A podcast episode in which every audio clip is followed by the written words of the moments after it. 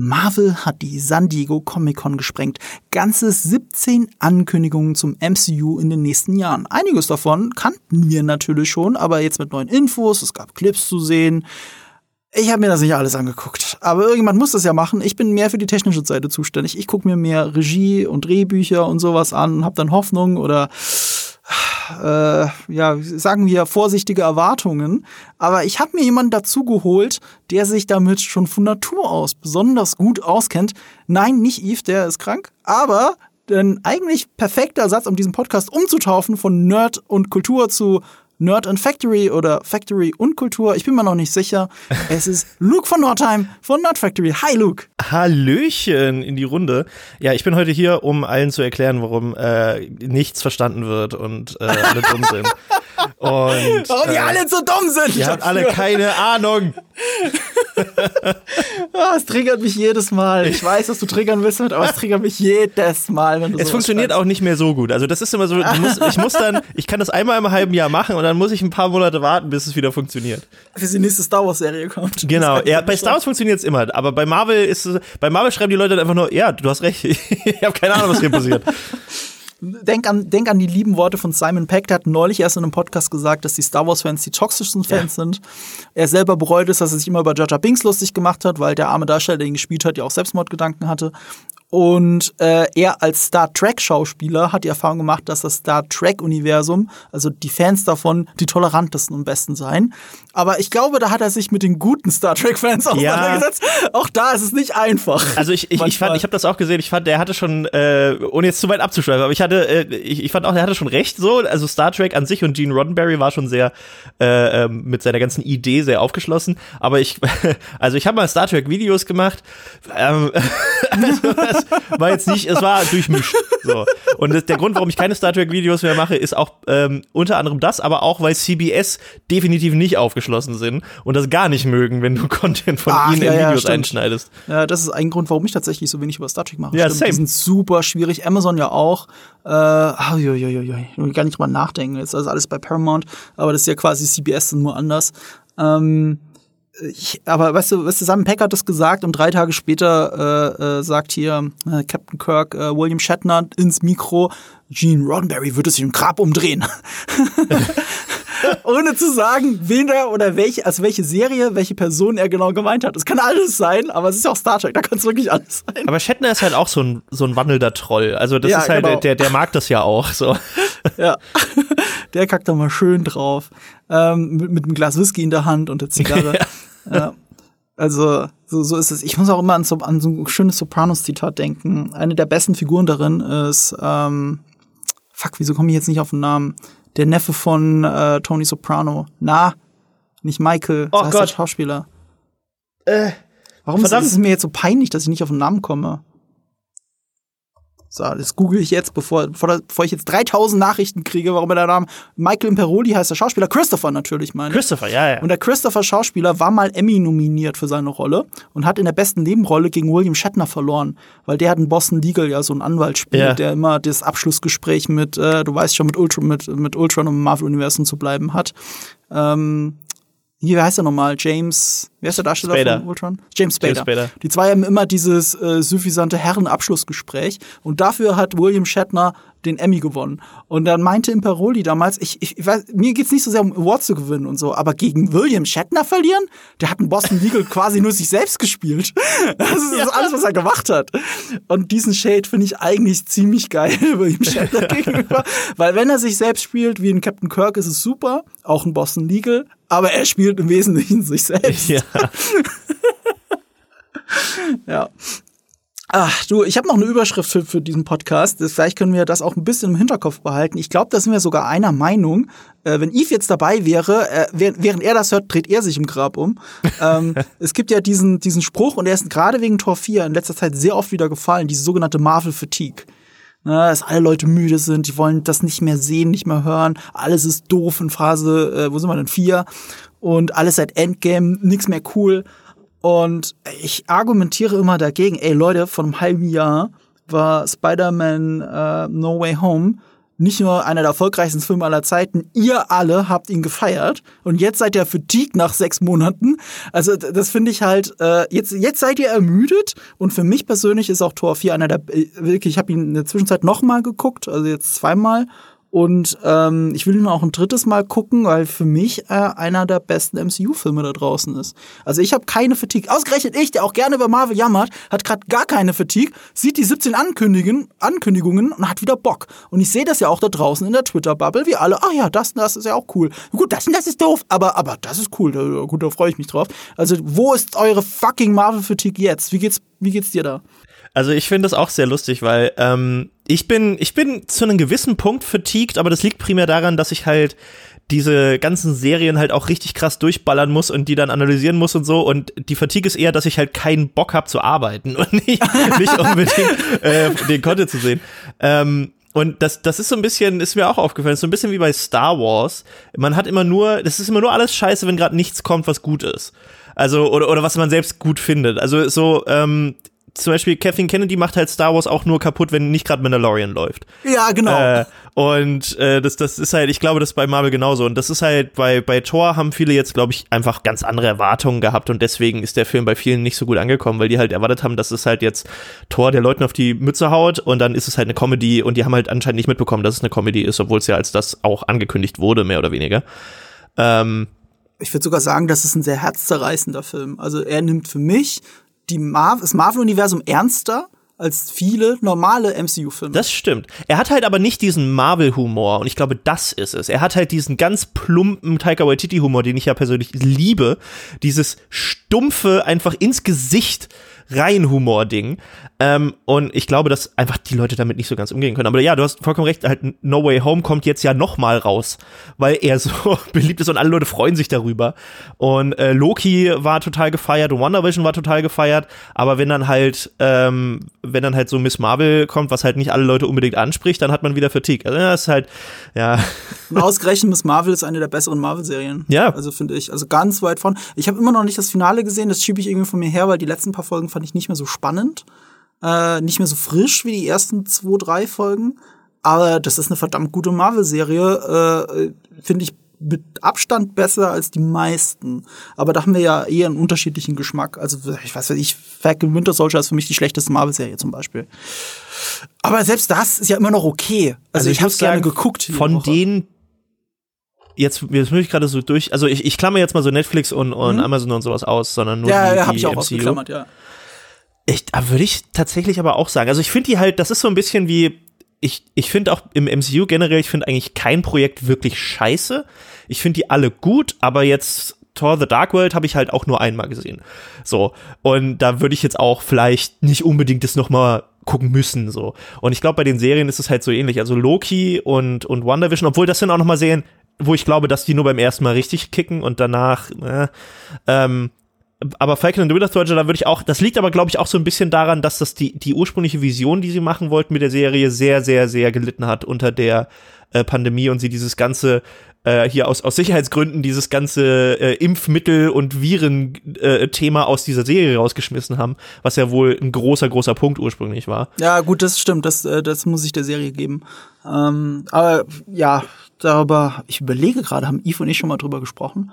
Aber, aber den Moment, wo Eve nicht über Marvel redet, den werdet ihr auch in seinen Videos vergeblich suchen. Deswegen, äh, auch wenn Eve nicht hier sitzt und Geiste sitzt hier bei uns ja. und, und ihr, ihr, könnt auf seinem YouTube-Kanal ja auch immer nachschauen, was er gerade so denkt oder eine x-beliebige Marvel-Podcast-Folge von uns hören. Ähm, wir werden über die einzelnen Serien ja eh noch mal reden müssen, weil es sehr viele Querverbindungen zu den kommenden Projekten gibt. Was wir jetzt machen werden, wir gehen jetzt einfach durch die Phasen durch und zwar möglichst chronologisch. Einige Projekte haben noch kein festes Datum, dann heißt es, keine Ahnung, Sommer 23 20 bei zwei verschiedenen Projekten. Da haben wir dann gewürfelt, was zuerst kommt, werden wir sehen. Ähm, und dann gehen wir jetzt einfach chronologisch durch. Und Fangen es kann ja Phase auch 4. überall noch Morbius 2 kommen. Also das darf man auch nicht vergessen. Die Sony-Sachen? ja, Morbius It's Mobbing Time könnte jederzeit droppen. Also Äh, warte mal, was drehen die gerade? Äh, Miss Webb oder wie das heißt? Äh, sie, sie bald drehen sie Madame Webb. Jetzt gerade drehen sie, glaube ich, noch Craven the Hunter. Auch das drehen sie schon. Sie sehen ja schon seit ein paar Monaten, also vielleicht sind die auch schon fertig. So. Ich hatte, ich hatte keine Folge. Siehst du, deswegen sitzt du hier, weil äh, das habe ich überhaupt nicht verfolgt. Aber nicht, aber nicht Keanu Reeves ist jetzt Craven, wie alle gehofft haben. Ne? Wer ist nochmal Craven? Äh, Cra ah, der, ich habe vergessen, wie der heißt. Der Schauspieler, der Pietro im, im Age of Ultron spielt.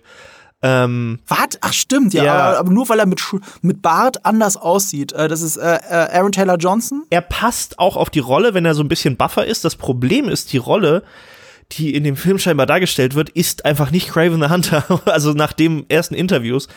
Ähm, und deswegen, ich habe ich, ich bin, bevor wir jetzt gleich dazu kommen, ich kann jetzt schon mal von vornherein sagen, ich bin sehr, sehr gespannt, äh, wie sich das alles entfaltet. Ich bin sehr, sehr äh, gehypt, gerade weil wir jetzt das große Ziel am Ende haben.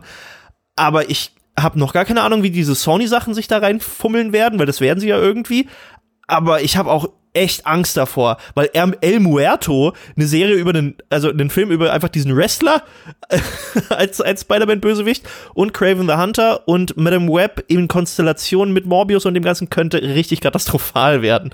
Da, da fällt natürlich das ganze rechte Thema immer mit rein, weil Sony ja auch Rechte dran hat. Und jetzt, wo du es gerade erwähnt hast, fällt mir auf, Moment mal, da habe ich ja Spider-Man Freshman hier gar nicht aufgeschrieben. Freshman Year ist auch noch mal eine ganz eigene Sache. Das kommt ja, das ist auch angekündigt. Ende, ne? Ende 24. Ende Und What 24. If hast du bestimmt auch nicht drin, ne? Oh, aber oh nee, das habe ich auch vergessen. Die Animationsserien waren ja auch losgelöst von der Präsentation. Weißt du was, das ist aber nicht meine Schuld. Ich habe die Reihenfolge dieser Liste habe ich gemacht, also nicht die Reihenfolge, sondern alle Sachen, die ich mir rausgeschrieben habe, das habe ich jetzt nicht in irgendeinem Newsartikel oder so rausgeschrieben, sondern ich habe gedacht, ach ja, nimmst du einfach die Disney Pressemitteilung. Ich habe die Pressemitteilung genommen, bin sie durchgegangen, habe alles in Ordnung gepackt, fertig. Und natürlich kann es jetzt sein, dass ich versehentlich What If und äh, Freshman hier übersehen habe. Es kann aber auch sein, dass es aus irgendwelchen Gründen im Hintergrund das jetzt nicht in der Pressemitteilung war. Ähm, da können wir dann gleich nochmal, also X-Men 97 ist ja da, zählt ja da auch noch dazu. Äh, und I Am Groot. Ähm, Stimmt. aber die, ich würde die drei Sachen vielleicht separat am Ende nochmal besprechen, weil ich glaube, ich habe da nämlich so eine Theorie. Okay, okay super. Äh, pack das bitte am Ende rein, weil am Ende gibt's, müssen wir auch ein paar Theorien spinnen, weil einiges nicht angekündigt wurde, was aber irgendwie, also man weiß, dass die Sachen kommen, aber man hätte gedacht, dass es früher als bis 2025 geht. Also diese bis Ende Phase 5, das geht nee, warte mal, doch Ende Phase 5, das geht bis Sommer 24. Phase 6, da wissen wir bisher nur also ich hatte mir nur zwei Projekte aufgeschrieben für 2025 plus äh, Fantastic Four. Ach, ja gut, lassen Sie es einfach chronologisch durchgehen und du wirst mich dran erinnern, was fehlt. Ähm, ich, wir werden unser Bestes geben. Und ich habe in der Pressemitteilung einen Fehler entdeckt. Oder auch nicht einen Fehler. Das ist, glaube ich, interessant. Jetzt können wir hier noch Verschwörungstheorien aufmachen. Ich komme an der Stelle dazu, wenn wir soweit sind. Okay. Fangen ja, wir an mit dem, was als nächstes noch, also diese Phase 4, hat jetzt nur noch zwei Properties, wenn ich es jetzt richtig weiß. Ja, genau. Und das hat mich sogar gewundert, das hatte ich gar nicht so auf dem Schirm. Beziehungsweise mit einem Groot 3, aber das, ja. Ach, das ist noch Phase 4, okay. Genau, das kommt jetzt am 10. August auch schon. Ach so, ja. dann kommt das ja sogar vor. Das ist fast, ja, das ist fast schon ein Shadow Drop, aber es kommt alles auf einmal. Das sind ja so Kurzfilme.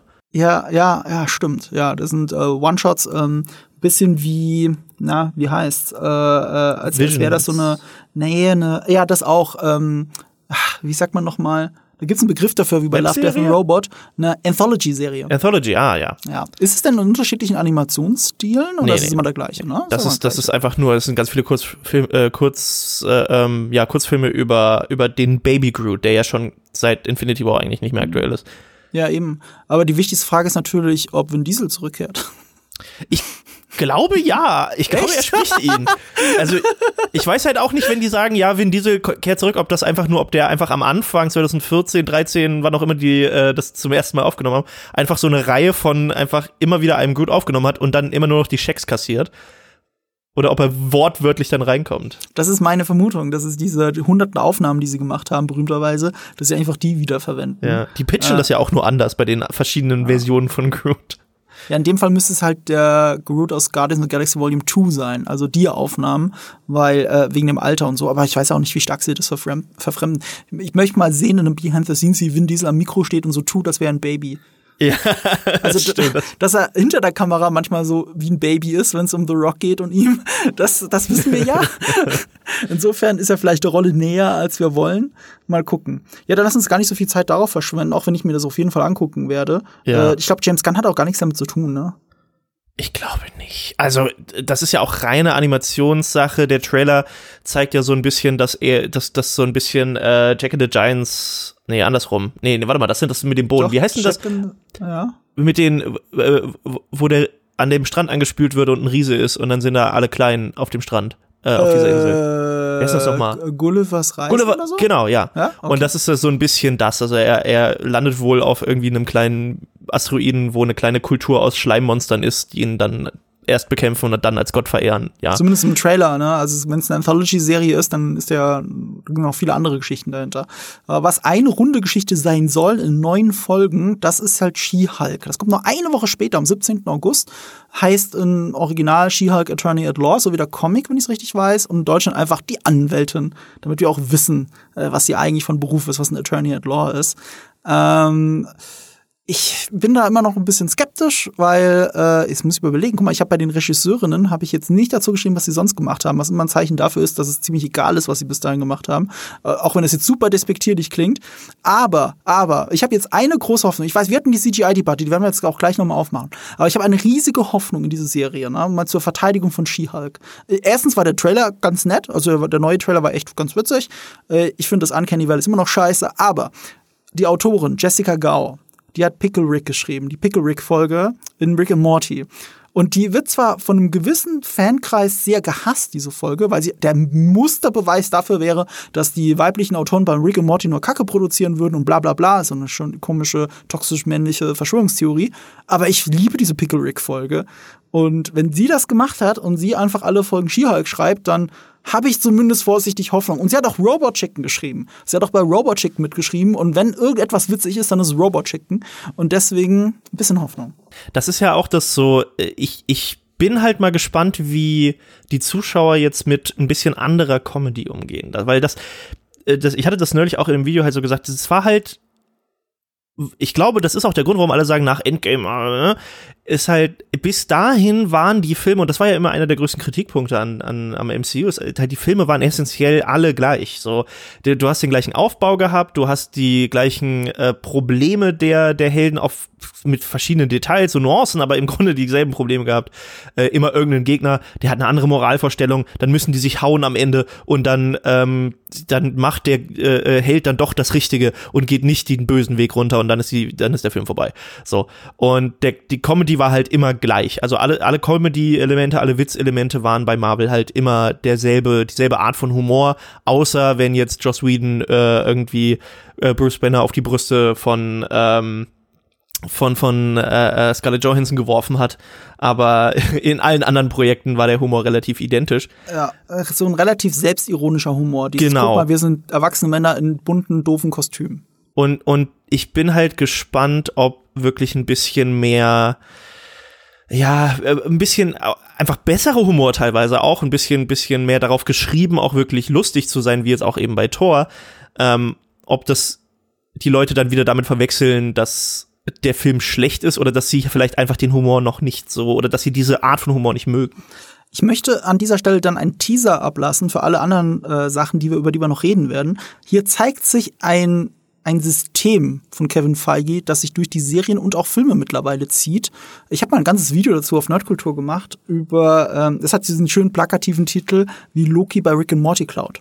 Gemeint ist damit, dass Kevin Feige seit ein paar Jahren damit angefangen hat, die Rick and Morty Schreiber zu rekrutieren für verschiedene Marvel-Projekte. Das ist jetzt eines davon. eines der Marvel-Projekte habt ihr schon gesehen, dazu kommen wir dann, wenn wir soweit sind. Und es sind auch ein paar andere, so dass ich auch nochmal gestaunt habe, als ich diese Liste zusammengestellt habe.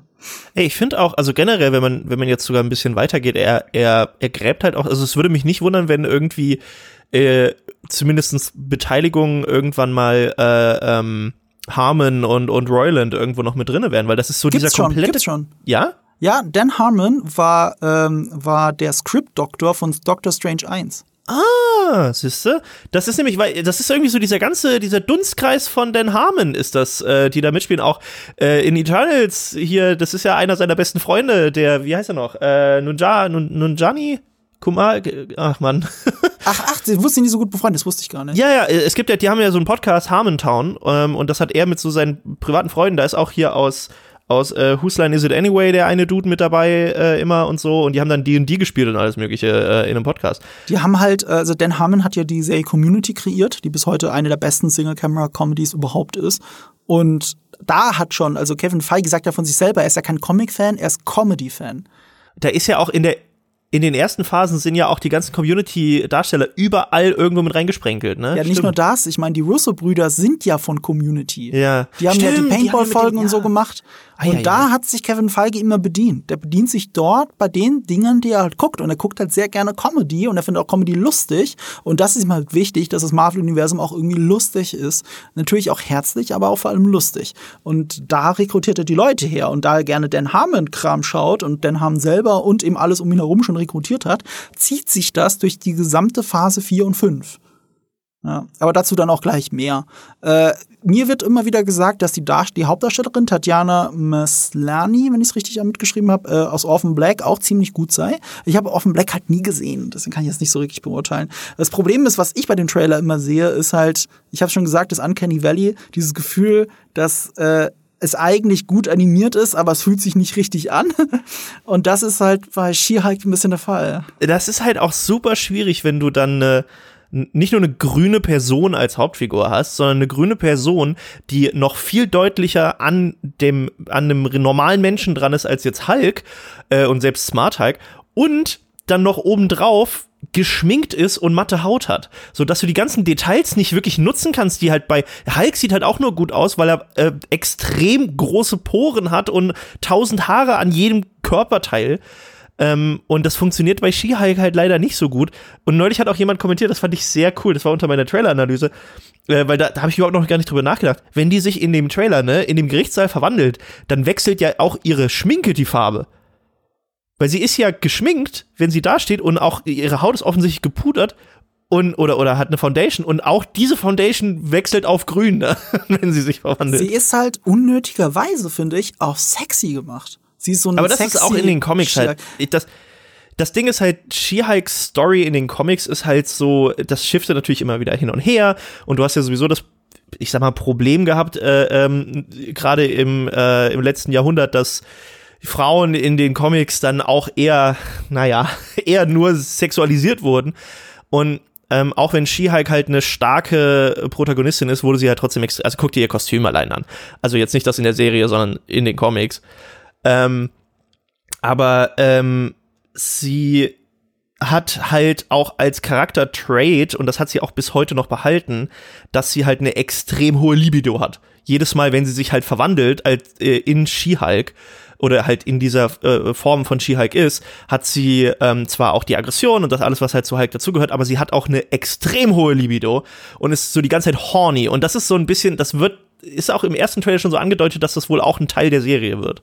Ah, ich wollte gerade, ja, genau, durch diesen Tinder, durch dieses Tinder-Date. Genau. Aber äh, muss ich mal kurz fragen, diese hohe Libido, ist das äh, äh, aus den ganz alten Comics noch oder eher aus den neueren? Die sind ja eher so Deadpool-mäßig, also auch ein bisschen selbstreferenzieller. Und daran äh, tatsächlich ja ist She-Hulk schon immer selbst, selbstreferenziell. She-Hulk war die allererste, die die vierte Wand gebrochen hat in den Marvel Comics, wirklich dauerhaft.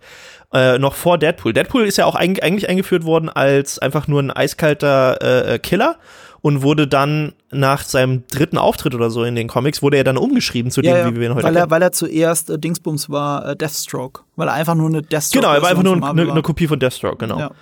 Und äh, aber dieses vierte Wandbrechen, was wir zum ersten Mal in dem letzten Trailer auch gesehen haben, das ist eigentlich tatsächlich der Main Character Trait von She-Hulk. Und ich freue mich schon drauf, wie alle Leute dann sagen, das haben sie voll von Deadpool kopiert, obwohl es halt genau andersrum ist.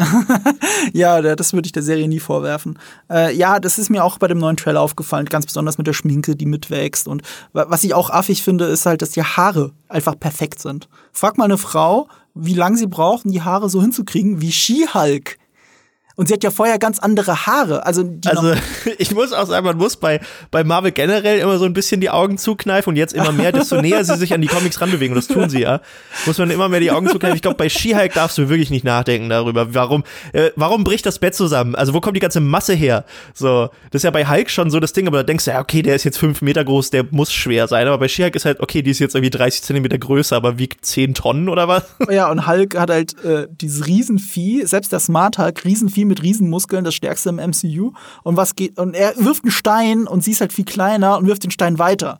So, okay, das, das kann in der Yoda-Sequenz funktionieren, aber irgendwie fühlt es sich falsch an. Weißt du, was aber ich meine? Ist, ja, aber das ist tatsächlich interessant, weil das ist so ein bisschen diese, ähm, was sie jetzt auch bei, bei Falcon und Winter Soldier tatsächlich eingeführt haben, das Konzept davon, dass ähm, Banner eigentlich ein Super Soldier Serum für General Ross herstellen sollte und dann aber nicht halt, weil er, weil er nicht richtig gebrieft wurde, das halt anders gemacht hat und des, und das war ja dann auch ein Unfall und seine Kraft halt nicht einfach da ist, sondern daran gebunden ist, wie sauer er ist.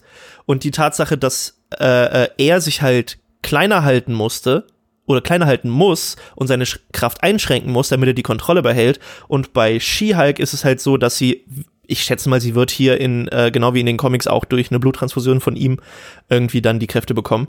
Ähm, dass dadurch, dass sie das quasi, dass sie nicht mutiert ist, sondern diese, diese, dieses Serum sozusagen gespritzt bekommen hat, dass es bei ihr anders wirkt und deswegen effektiver ist. Und bei Falcon und Winter Soldier haben sie es ja auch schon so gesagt, dass sie haben jetzt nicht mehr die super aufgetunten, extrem muskulösen Super Soldier, sondern halt unscheinbare Super Soldier. Und das ist in den Comics an manchen Stellen auch so, da macht Banner eigentlich kein Super Soldier Serum, aber das ist jetzt auch eh nicht so ja, richtig. Das fand ich halt aber auch bei Soldier, äh, Falcon and the Winter Soldier wirklich merkwürdig. Also ich, es ist, es, äh,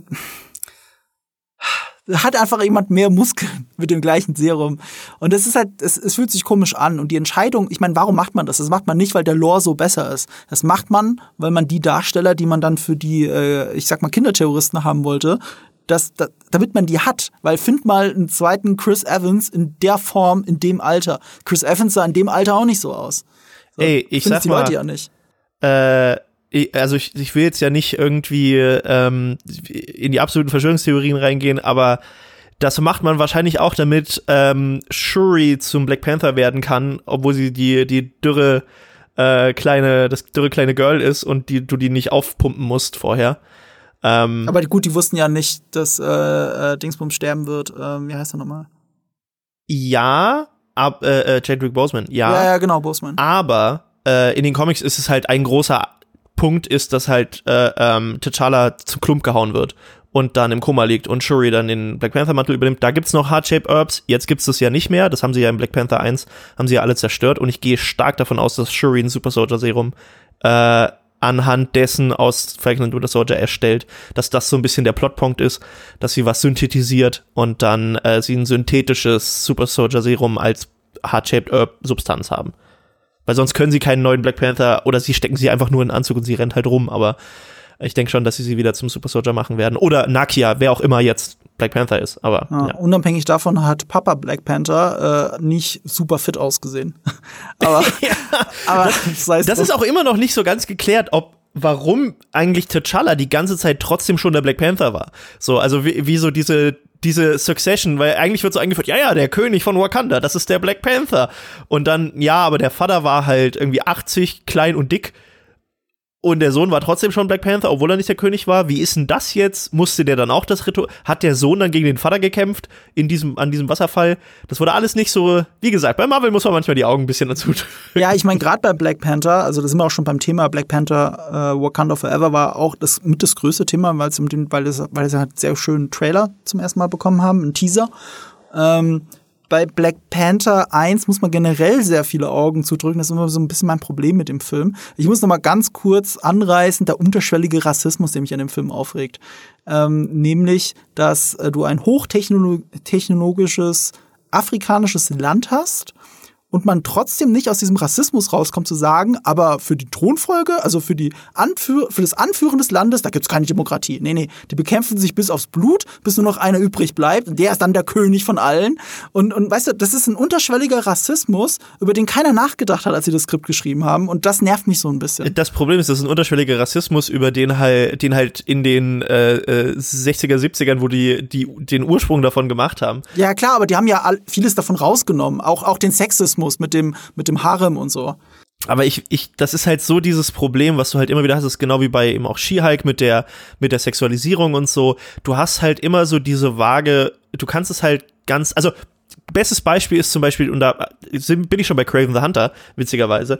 Bestes Beispiel ist Craven the Hunter, den sie halt jetzt komplett scheinbar, so wie es sich anhört nach Interviews vom Schauspieler, äh, gedreht haben. Craven the Hunter ist in den Comics ein, ein Wilderer, der jedes Lebewesen auf der Erde getötet hat und gejagt hat und quasi als Trophäe an seiner Wand hat und dem jetzt langweilig ist und deswegen gesagt hat, ich jag jetzt Spider-Man und, und super befähigte Lebewesen und so weiter und so fort. Der geht ja da noch ein bisschen aus, aber der ist ein reiner Bösewicht. Der ist ein Wilderer, der äh, aber halt auch ein, ne, der trägt einen Löwen oder einen Leopardenpelz, ist oben ohne, ist ein Riesentyp mit einem Gewehr. Ähm, der ist halt sehr Klischee.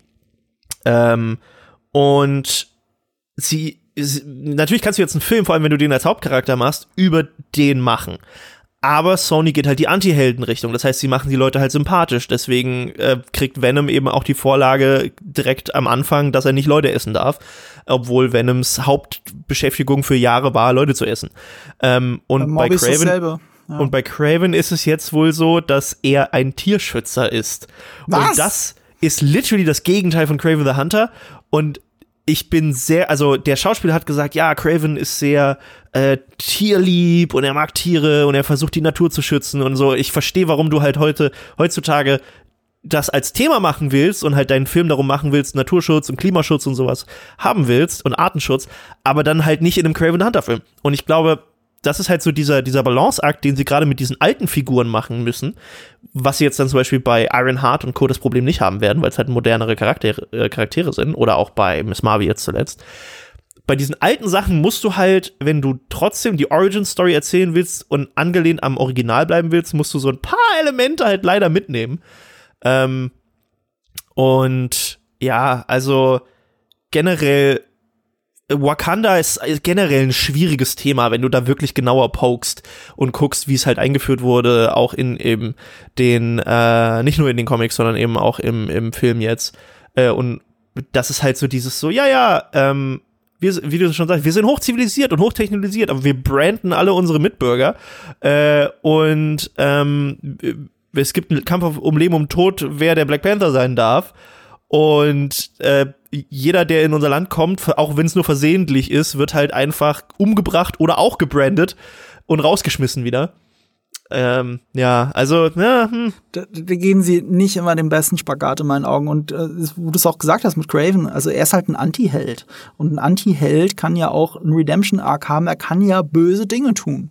Und wir dürfen die Dinge böse finden. Wir müssen ihn aber lernen zu verstehen und er muss einen Wandel durchmachen. Entweder zum komplett Bösen, denk mal an Breaking Bad oder sowas, oder eben doch zu einer vielleicht besseren Person. Äh, denken wir in Richtung Better Call Saul oder so. So erzählt man einen Anti-Helden und, und was, was mich hier dann nervt, ist dieser vorauseilende Gehorsam. Bevor wir jetzt versehentlich zeigen, dass jemand was Böses tut, lassen wir ihn von Anfang an gut sein, sodass er gar keine Entwe Charakterentwicklung hat und immer gleich bleibt. Da bin ich zum Beispiel sehr gespannt auf Herkules, weil das ist, was du gerade beschrieben hast, ist 100% Herkules. Herkules ist halt erst ein Arschloch äh, in den Comics gewesen und dann am Ende ist er jetzt einer der Haupt-Avengers.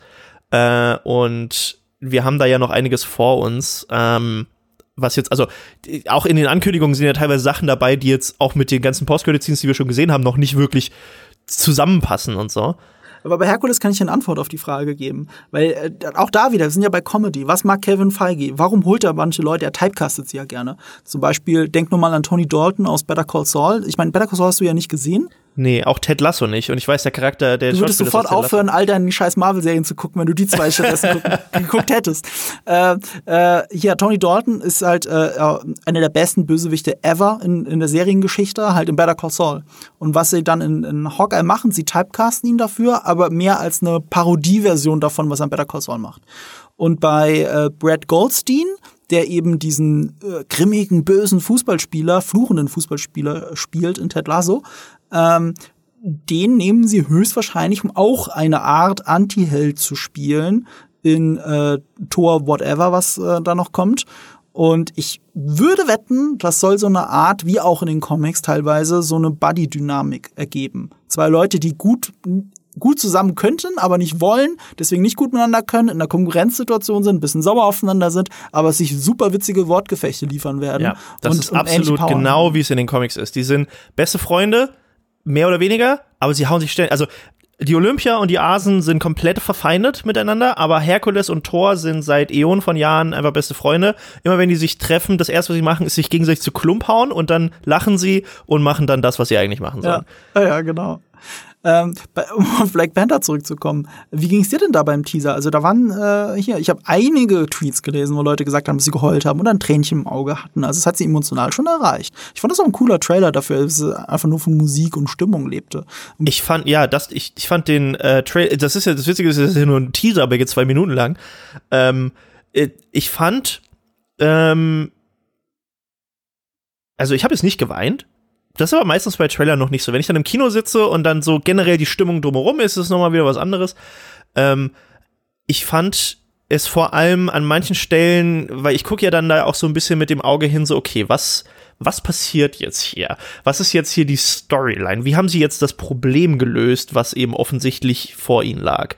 Wie haben sie äh, es hinbekommen, äh, die Schauspielerin von Shuri, die absolute Impfgegnerin ist und äh, Propaganda oh am Set Gott, verteilt ja. hat, nicht, äh, nicht zu viel im Film äh, zu zeigen. Ähm, ich glaube, sie macht keine Pressetour. Das, das prophezeie ich. Sie wird nicht in der Pressetour dabei sein, so ähnlich wie Ezra Miller jetzt wahrscheinlich für Flash. Ja. Ja, also ich bin, ich, ich fand es auf jeden Fall fantastisch, ähm, auch eben mit der musikalischen Untermalung, auch die Botschaft von dem Trailer und dass sie auch ein, ähm, dass das Pressebild von, von Chadwick Boseman da als Mural an der Wand ist äh, und, und solche Geschichten. Also äh, ich bin sehr gespannt auf den richtigen Trailer und natürlich dann auf den Film, wie der damit umgeht und wie der mit dieser scheinbar sehr langen Story umgeht und wie lang dieser Film sein wird, weil aktuell sieht das wie so also ich denke halt eher dann daran, so, wie schaffen sie das, das halt ähm, nicht einfach in den ersten zehn Minuten wegzubrushen, dass halt der Black Panther gestorben ist, offscreen. Ähm, und wie schaffen sie es dann halt zu erklären, was es für Auswirkungen hat, ohne zu plakativ zu werden? Ich habe eine Vermutung. Ich möchte jetzt in den Raum werfen. Äh, der Anfang von Justice League. Also ich muss überlegen, ob es im Snyder Cut auch so war, ich glaube, es war nur im Whedon Cut so, dass es äh, so ein bisschen anfängt mit, äh, äh, weiß schon, Supermans Beerdigung, Musik drunter, wie es der Welt eigentlich jetzt geht, jetzt wo das passiert ist. Das könnte ich mir vorstellen, dass das geht, weil das war jetzt nicht das Allerschlechteste am Joss Whedon Cut. Ja. Ich meine, das, das ist ja scheinbar auch die, diese, äh, diese Parade in Weiß, die da langläuft, ist ja scheinbar auch sein, sein Totenzug. Ähm, das habe ich tatsächlich auch selber gar nicht gesehen, aber äh, in, in meiner Analyse auch nicht mehr drin gehabt. Was hat mir jemand dann geschrieben? Dass sie vorne den Helm von T'Challa tragen. Also das ist offenbar wirklich der, der komplette Totenzug und da haben sie halt gesagt, haha, Wakanda, da tragen, tragen dann alle weiß statt schwarz und sie feiern, ähm, sie feiern halt, dass er übergegangen ist ins Ancestral Brain, wie er ja in Civil War auch sagt, so der Tod ist in seiner Kultur nicht das Ende, äh, sondern es geht halt weiter und ne, ne, ne, ne. ne. Ähm, aber ist halt die Frage, also sie müssen halt trotzdem irgendwie dann die komplette Story von Atlantis und Namor dann noch mit reinklatschen. Und dann den Konflikt zwischen Wakanda und Atlantis. Atlantis wird es ja nicht heißen, angeblich, habe ich jetzt heute irgendwo gelesen. Ich gehe davon aus, dass es wahrscheinlich Eldorado oder sowas in die Richtung. Kann irgendwas, also ich weiß auch nicht mehr. Ähm also das, das, es, ich, ich glaube, sie werden halt so einen Satz reinbringen, weil sie es halt, ähm, weil sie es halt, ja, kulturell geschiftet haben sozusagen. Aber das, das ist zum Beispiel auch interessant. Atlantis verbinde ich mit Griechenland. Normalerweise. Du auch? Ja, Antike halt. Weil das, es könnte auch Ägypten sein, aber ja.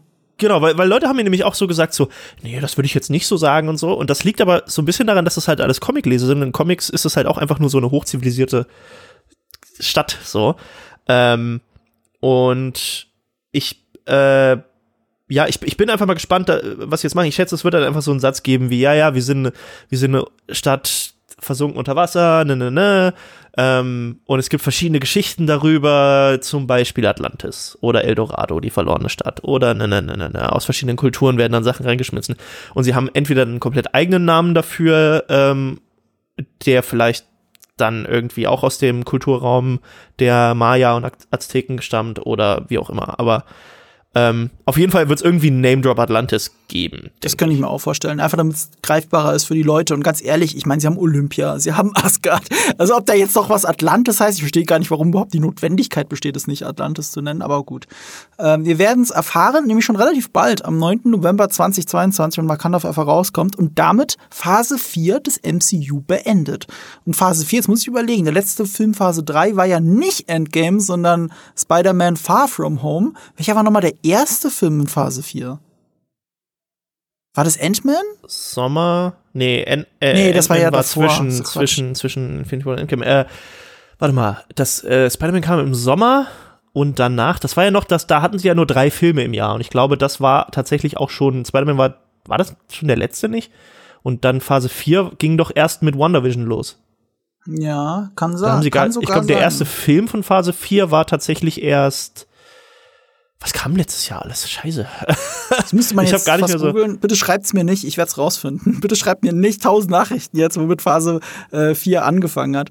Äh, ich habe es noch gar nicht erklärt, aber ihr könnt es ja denken, das MCU, äh, das Marvel Cinematic Universe, unterteilt die verschiedenen Film- und Serienphasen in Phasen. Und die erste, wann, wie endete die erste? Avengers 1 war es, glaube ich, ne? Die, die erste endete mit Avengers 1, dass sich eben alle äh, Sachen zusammengefunden haben. Und das war auch so das Ding, das wurde, glaube ich, erst nachträglich als Phase 1 wirklich betitelt. Ähm, weil ursprünglich war das ja so ein Testding. Sie haben halt erstmal eine Post-Credit-Scene gemacht bei Iron Man, haben gesagt, haha, Avengers, um einfach nur zu zeigen, ja, es ist ein Film aus dem Marvel-Universum.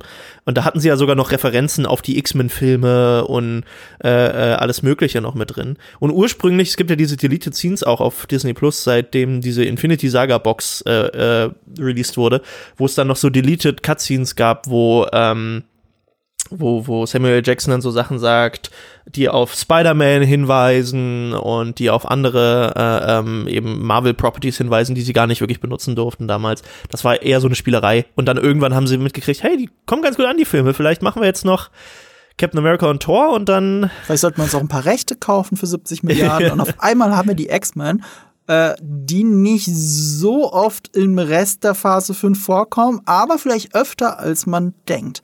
Oh. Reden wir jetzt über die komplette in Phase, Phase 5. 4 übrigens schon, möchte ich ganz kurz Ja, erwähnen, nicht die natürlich, X-Men. stimmt. Äh, in dieser letzten Folge, die ich nicht gesehen habe, kann man erwähnen, oder? Ja, ja, ich glaube, jetzt ist dies, also Das irgendwann ist auch jeder. Spoiler. Ich weiß ja. es und ich habe die Folge nicht gesehen. Ist auch Genau, nicht schlimm. genau. Also, Miss Marvel ist keine Inhuman, sie ist ein Mutant. Was essentiell kein Unterschied ist. Die Inhumans sind auch nur Mutanten. Das ist so eine dumme Sache. Die haben das, das ist so super witzig, weil ich habe neulich erstmal die Timeline nochmal gecheckt, äh, weil die Inhumans als Gruppe ähm, mit hier Blackboard und Co. Die war, wurden eingeführt als einfach super, äh, Superlebewesen, die eben auch natürlich ne, mit den Terrigen und bla bla bla die, die Kräfte davon hatten. Und dann wurde das 2012, 13 komplett umgeschiftet über diese Terrigenbombe, die da in einem großen Event gezündet wurde, so dass alle möglichen Leute auf der Erde diese Mutation dadurch bekommen weil die Kree vor Tausenden und Abertausenden von Jahren an frühen Vormenschen Experimente gemacht haben. Und das ist exakt die gleiche Erklärung, wie die X-Men entstanden sind. Nur, dass bei den X-Men waren es nicht die Kree, sondern die Celestials. Und sie haben literally die Inhumans als X-Men eingeführt, nur ganz leichte Veränderungen gemacht und dachten so, oh, das wird der nächste große Shit und jetzt wechselt, jetzt, jetzt mach, äh, reden wir nicht mehr über die X-Men, ähm, weil sie wollten dann halt, das war ja noch diese ganz andere Struktur damals mit äh, ähm, äh, hier dem Typen, der die Serien gemacht hat, wo Kevin Feige noch nicht der Chef war Mhm. Ja, und so. und ABC und dann haben sie gesagt, so, ja. und da haben sie halt die Comics so geplant, dass sie dann auch Filme und Serien draus machen können. Und deswegen ist in Agents of Shield Inhumans so ein Riesenthema und wird dann am Ende, sobald Kevin Feige dann der Chef war, immer weniger wirk also es ist immer noch ein Teil davon, aber tröpfelt so ein bisschen raus. In den Comics tröpfelt es dann auch so ein bisschen raus, weil niemand das wirklich verstanden hat, warum die das gemacht haben. Und jetzt haben sie es offiziell so wieder quasi zurückgedreht und gesagt, ja, ja, das sind alles einfach Mutanten. Und der zweite Mutant im MCU, der offizielle zweite Mutant, das ist Namor. Und seine Mutation ist nicht etwa unter Wasser atmen zu können. Das hat er, weil er halb Atlanta ist. Äh, seine Mutation ist, dass er kleine Flügel an den Füßen hat und deswegen fliegen kann. Äh, jetzt in Wakanda oder also in Wakanda Forever oder oder ist in das den jetzt Comics im Comic und in so? Wakanda Forever. Er hat, äh, du siehst ja die Geburtsszene von ihm und er hat kleine Flügel an den Füßen. Oh Gott, wenn der jetzt fliegen kann, dann kotze ich. Und das kommt ja aus einer Zeit, wo das noch Timeless Comics waren. Äh, in, den, in den 30ern kam Namor zum ersten Mal als The Submariner auf. Und äh, war tatsächlich die Vorlage für Spock auch, optisch. Deswegen sieht der ursprüngliche auch so aus, wie er aussieht. Ja, ja, stimmt, das hast du getwittert, ein schöner Fun. Genau. Äh, und der war, der wird, also Namor wird immer als The First Mutant bezeichnet, weil er der erste Marvel, wie sie dann später hießen, Property Mutant war, den es gab. Ja, und der Namensgeber von der Rolex. Ja. Submariner. Okay, gut, dann reden wir jetzt gleich über die komplette Phase 5 und dann wird es auch noch mal mehr Querverbindungen geben. Ähm, aber bevor wir das machen, müssen wir ganz kurz Platz für unseren Sponsor machen, nämlich für NordVPN. Achtung, Werbung. NordVPN ist ein virtuelles Privatnetzwerk und ich weiß nicht, ob du es nutzt, aber ich nutze es definitiv, um, äh, naja, um äh, meinen Standort im Internet etwas zu verändern und Sachen zu sehen, die ich sonst nur in anderen Ländern sehen könnte, aus Gründen, auch aus beruflichen Gründen. Ich meine, wir haben ja vorhin über CBS und Star Trek geredet. Vieles davon, was CBS, Paramount Plus, ähm, in der Welt so gerne zeigt, zeigen sie im Rest der Welt aber nicht hier. Und das geht unter anderem nur, wenn man ein virtuelles Privatnetzwerk benutzt. Über unseren Link, nämlich nordvpn.com slash nerd und Kultur, den ihr auch in den Shownotes findet, kriegt ihr 62% Rabatt auf das Zwei-Jahres-Paket inklusive der neuen Bedrohungsschutzfunktion, die ist dann gratis obendrauf. Die blockiert Viren, Tracker, Werbung und mehr. Das sind umgerechnet 2,77 Euro im Monat und wie ich immer gerne sage, das ist weniger als ein Kaffee in München und jeder, der in München war, weiß, dass ich recht habe. 30 Tage Geld-Zurück-Garantie gibt's, das heißt, ihr könnt es wirklich alles gratis ausprobieren und wenn ihr den Link oder den Gutscheincode Nerd und Kultur benutzt, dann kriegt ihr sogar einen Gratis-Monat obendrauf. Link in den Shownotes, Code in den Shownotes und damit Werbung Ende. So, jetzt habe ich jetzt so krass runtergerattert, ne? Du, du guckst so beeindruckt, weil du in das Skript guckst und siehst, dass ich nur Stichworte dahin geschrieben habe. Ey, so mache ich alle meine Placements. Literally. Ich mach, ich nehme ich nehm, ich nehm das Briefing, schneide das aus. Ey, ich habe das nicht mal ausgeschnitten. Nee, nee, das habe ich schon umgeschrieben. Also, also, also den Credit muss ich mir selber schon geben. Das Briefing ist ein, ein bisschen ausführlicher und ich schreibe mir die wichtigsten Stichpunkte raus und dann bete ich das irgendwie runter. Aber ich mache ja gerne Werbung für solche Partner, weil ich es tatsächlich privat benutze. Das ist nicht irgendwie ein Werbesprech oder so. Der Mandalorian Staffel 1 kam ja ein halbes Jahr später hier raus. Habe ich komplett äh, über Nordverband geguckt. Aus Gründen sage ich nicht, was ich wo gucke. ich sag nur, äh, äh, äh, man kann. Und ich habe gehört und ich kenne jemanden, aber ich äh, sag, ich rede ungern darüber, was ich wirklich damit gucke. Ich war, ich war, sorry, ich meinte, ich war acht Wochen lang in Holland im Urlaub ja, und habe genau. da zufälligerweise. Äh ja, ich habe in Belgien habe ich äh, Peacemaker gesehen. Und äh, jetzt mal hier Marvel in allen Ehren, aber das ist die mit Abstand beste Comicserie, die ich je gesehen habe. Ich habe es noch nicht gesehen, aber ich muss sagen, ich habe also ich habe äh, Ausschnitte gesehen ähm, und es ist einfach nicht so meins. Das ist ich. schade. Aber Ausschnitte alleine tragen dieser Serie nicht Rechnung. Weil, weil da siehst du ja nur den platten Humor, den James Gunn ja manchmal hat. Aber diese Serie geht dir ans Herz. Also du liebst ich bin, dann ich diese bin generell unfassbar. sehr schwierig. Ich bin generell sehr schwierig, was Sachen gucken geht, die ich nicht äh, beruflich gucken muss. Äh, ich ich hole da Sachen relativ spät erst immer nach. Ach, wirklich? Wie, wie hat dir Dune eigentlich gefallen? Hast immer noch nicht geguckt. Ich weiß, ich frage, das ist eine rhetorische Frage. Alles andere, weiß, ich weiß, dass du, guck mal, wenn, wenn ich Leuten sage, ich weiß, du hast Better Call Saul nicht geschaut, dann liegt es daran, weil du nicht drüber redest. Ich weiß es, sonst würdest du drüber reden. Jetzt weder, es muss ja nicht beruflich sein, aber ich weiß es einfach. Und bei Dune, ich vermisse den Tweet, wo du sagst, oh shit, Leute, ich habe mich geirrt, Dune ist einfach mit das Geilste, was ich je gesehen habe. Solange dieser Tweet nicht kommt, weiß ich, dass du es nicht gesehen hast. Ich habe zu Weihnachten die 4K Blu-ray davon bekommen und ich habe es trotzdem nicht geguckt. aber aber, aber äh, ich trinke jetzt auf die Person, die so cool war und dir die 4K Blu-ray geschenkt hat. Also, äh, ja, ist ja allein äh, nur, nur mal drin zu versinken, ist es schon ganz cool. Also wirklich Musik und Bild. Und dann 4K Blu-ray, Alter. Also wenn du mal deine, wenn du mal deinen Fernseher und deine Musikanlage ausreizen willst, dann mach bitte Dune. Die Nachbarn werden bei dir klopfen. Also ich habe es im Home-Kino noch nicht geschaut. Ich war dreimal im Kino, glaube ich. Und, äh, und das war schon krass. Und ich werde es mir auch irgendwann im Heimkino antun, aber dann halt auch mit dem entsprechenden Sound.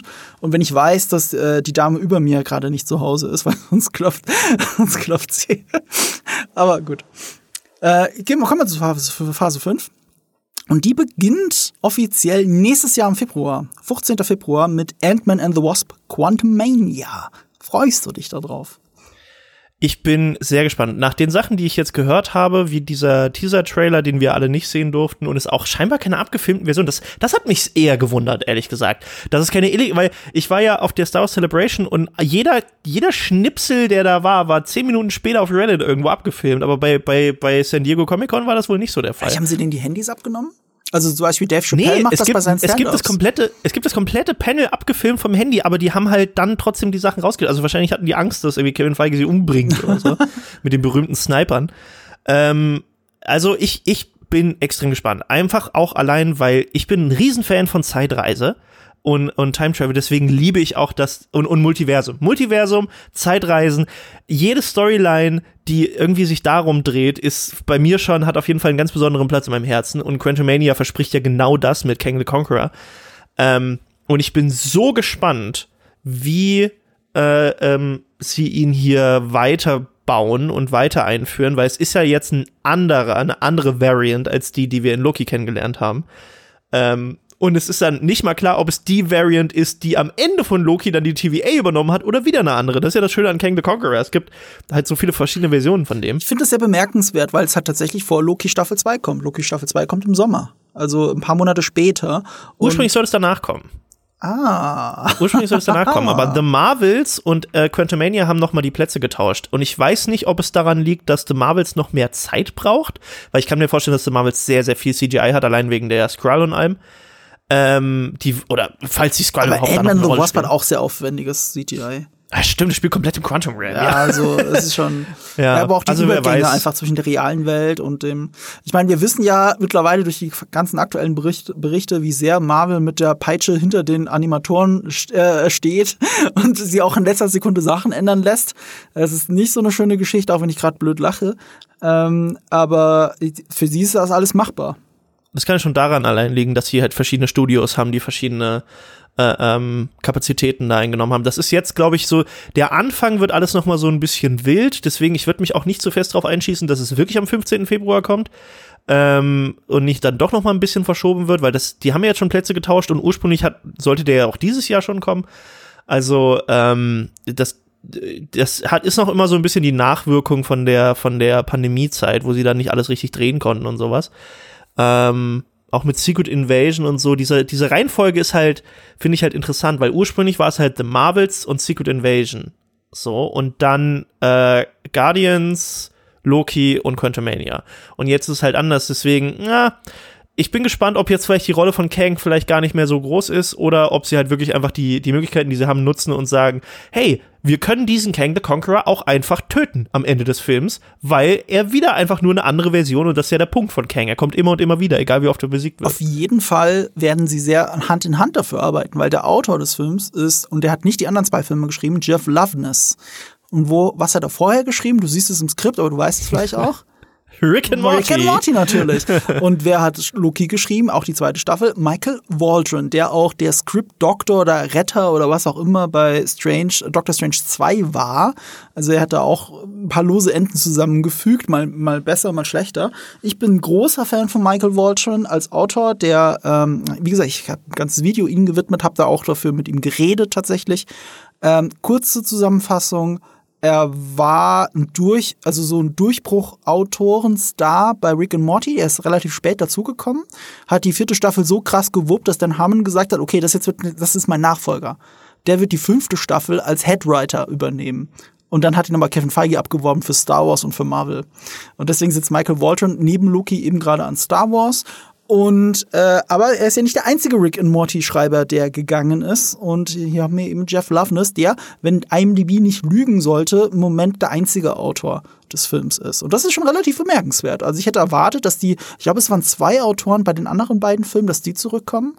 Aber, aber äh, Rick, äh, äh, Rick and Morty, Ant-Man hat ja eh so eine bewegte Geschichte, die mir immer, immer, immer wehtun wird. Ja, auch da habe ich mal ein Video gemacht. Das hast du vielleicht gesehen über den ersten Ant-Man-Film, der nicht gekommen ist. Das war ein Film von Edgar Wright, der Kultregisseur, der Hot Fuzz gemacht hat, Baby Driver, ähm, äh, Tim und Struppi, der, den letzten Animationsfilm hat er geschrieben. Es ist einfach ein Genie in meinen Augen. Und er hat Jahre seines Lebens reingesteckt in den ersten Ant-Man-Film, hat ähm, hier Dingsbums gecastet, Paul äh, äh, Rudd, weil die zwei gut befreundet sind. Und dann hat Marvel sein Skript halt am Ende doch rausgeschmissen. James Gunn behauptet bis heute, es ist das beste Skript, das er je gelesen hat im Marvel-Universum. Und es ist halt nie verfilmt worden, sondern stark verändert in Ant-Man 1 reingeflossen. Peyton Reed hat Regie geführt, jetzt auch zum dritten Mal. Aber Peyton Reed ist auch ein guter Regisseur. Also ich finde, der hat Ant-Man 1 ganz okay gewuppt. Der zweite ist bei mir im Kopf ein bisschen in Vergessenheit geraten. Woraus ich aber nie vergessen werde, sind die Mandalorian-Folgen von Peyton Reed, unter anderem als ein gewisser Luke Skywalker sich durch die Roboter schnetzelt. Ähm, das, das, dafür werde ich Peyton Reed ewig dankbar sein und bin dann relativ gespannt auf den dritten. Ich, also, die einzigen Sachen, die ich halt bei äh, den, dem, dem dritten Ant-Man so ein bisschen beäuge mit einem kritischen Auge, ist halt, dass es jetzt die dritte Cassie Lang gibt. Ähm, wobei jetzt Recastings und so, ne, mit dem Multiversum sind sowieso eine ganz andere Nummer. Also es kann auch sein, dass sie einfach eine, eine Ant-Man-Suit Cassie Lang in dem im Quantum Wars oder oder, oder wie heißt es? Äh, Quant im Quantum Realm? Quantum Realm, Quantum Realm ja. ja. Äh, in, in, den Comics heißt es Microverse. Ja, das gab es übrigens nicht im ähm. Edgar Wright Script. Einer der Gründe, warum es ge ge gekickt wurde, äh, weil sie wollten das für alles, was später noch passiert. Das, das Interessante ist ja, dass in den Comics es ursprünglich ja auch ein Fantastic Four-Ding ist. Äh, das, das Microverse und dass ähm, tatsächlich Dr. Doom da äh, drinne sich einfach, wie auch immer, weil Dr. Doom macht immer alles irgendwie und schafft immer alles und kann alles, äh, sich kleingeschrumpft hat und dann eine, eine Stadt gegründet hat und die übernommen hat und sowas. Ähm, und hier ist es ja jetzt wohl, ähm, wenn man den ersten Sachen so Glauben schenken mag, wohl so, dass Kang da seine Stadt eben auch hat. Die gibt's auch in den Comics dann später noch. Die ist da, glaube ich, aber auch im, ist sie da auch im Microverse? Ich weiß gar nicht genau. Aber da gibt es auch diese, diese zeitlose Stadt, die jetzt hier angeblich ja schon tausendmal in den Filmen irgendwo im Hintergrund gesehen wurde oder nicht gesehen wurde und so. Von Leuten wie dir muss man dazu sagen. Ich weiß gar nicht, wovon du redest. Ich habe das im Trailer gesehen. Direkt neben Mephisto. Direkt neben Mephisto war die Stadt. Ich bin so traurig, dass Russell Crowe nicht einen Teufel, der sollte ja ursprünglich in, in, in Tall of the Thunder den Satan spielen und nicht, äh, äh, nicht Zeus. Das, das hätte ich sehr schön gefunden, aber das war dann wohl zu unchristlich. Ähm, ja, das ist äh, so ein Ding, um das Marvel mal rumtanzt. Alle möglichen Götter gibt's und alle möglichen Totenreiche, aber sie würden, glaube ich, auf das Radar der christlich Rechten in Amerika auf einmal landen, wenn, ähm, äh, wenn irgendwas wirklich mit Gott und Satan, also die Implizierung, dass es Hölle gibt, bedeutet, es gibt auch einen Himmel. Ja, das ist halt so das Ding, was gerade halt in dieser ganzen Scarlet Witch-Geschichte ein bisschen jetzt im Endeffekt nach äh, ähm, Multiverse of Madness mich ein bisschen traurig zurückgelassen hat, weil der ist halt echt ein großer Faktor, also jetzt mal ohne die ganzen Memes von wegen hahaha Mephisto, der ist halt echt ein richtig großer Faktor in nicht nur der Story von der Scarlet Witch, sondern halt auch der Avengers als solches und halt auch solchen Sachen wie Ghost Rider und Co., die ja potenziell jetzt auch wohl noch kommen ähm, und also, wie, wie sie das weiter umschiffen. Weißt du, welcher Schauspieler gesagt hat, dass er Bock hat, Ghost Rider zu spielen? Und deswegen. Äh, Ryan Gosling. Ja, genau. Und deswegen wird's ja. doch. Das, also, also, wenn, und wir wissen ja bei Marvel mittlerweile, es reicht ja anscheinend, wenn ein großer Schauspieler sagt, ey, ich hab Bock.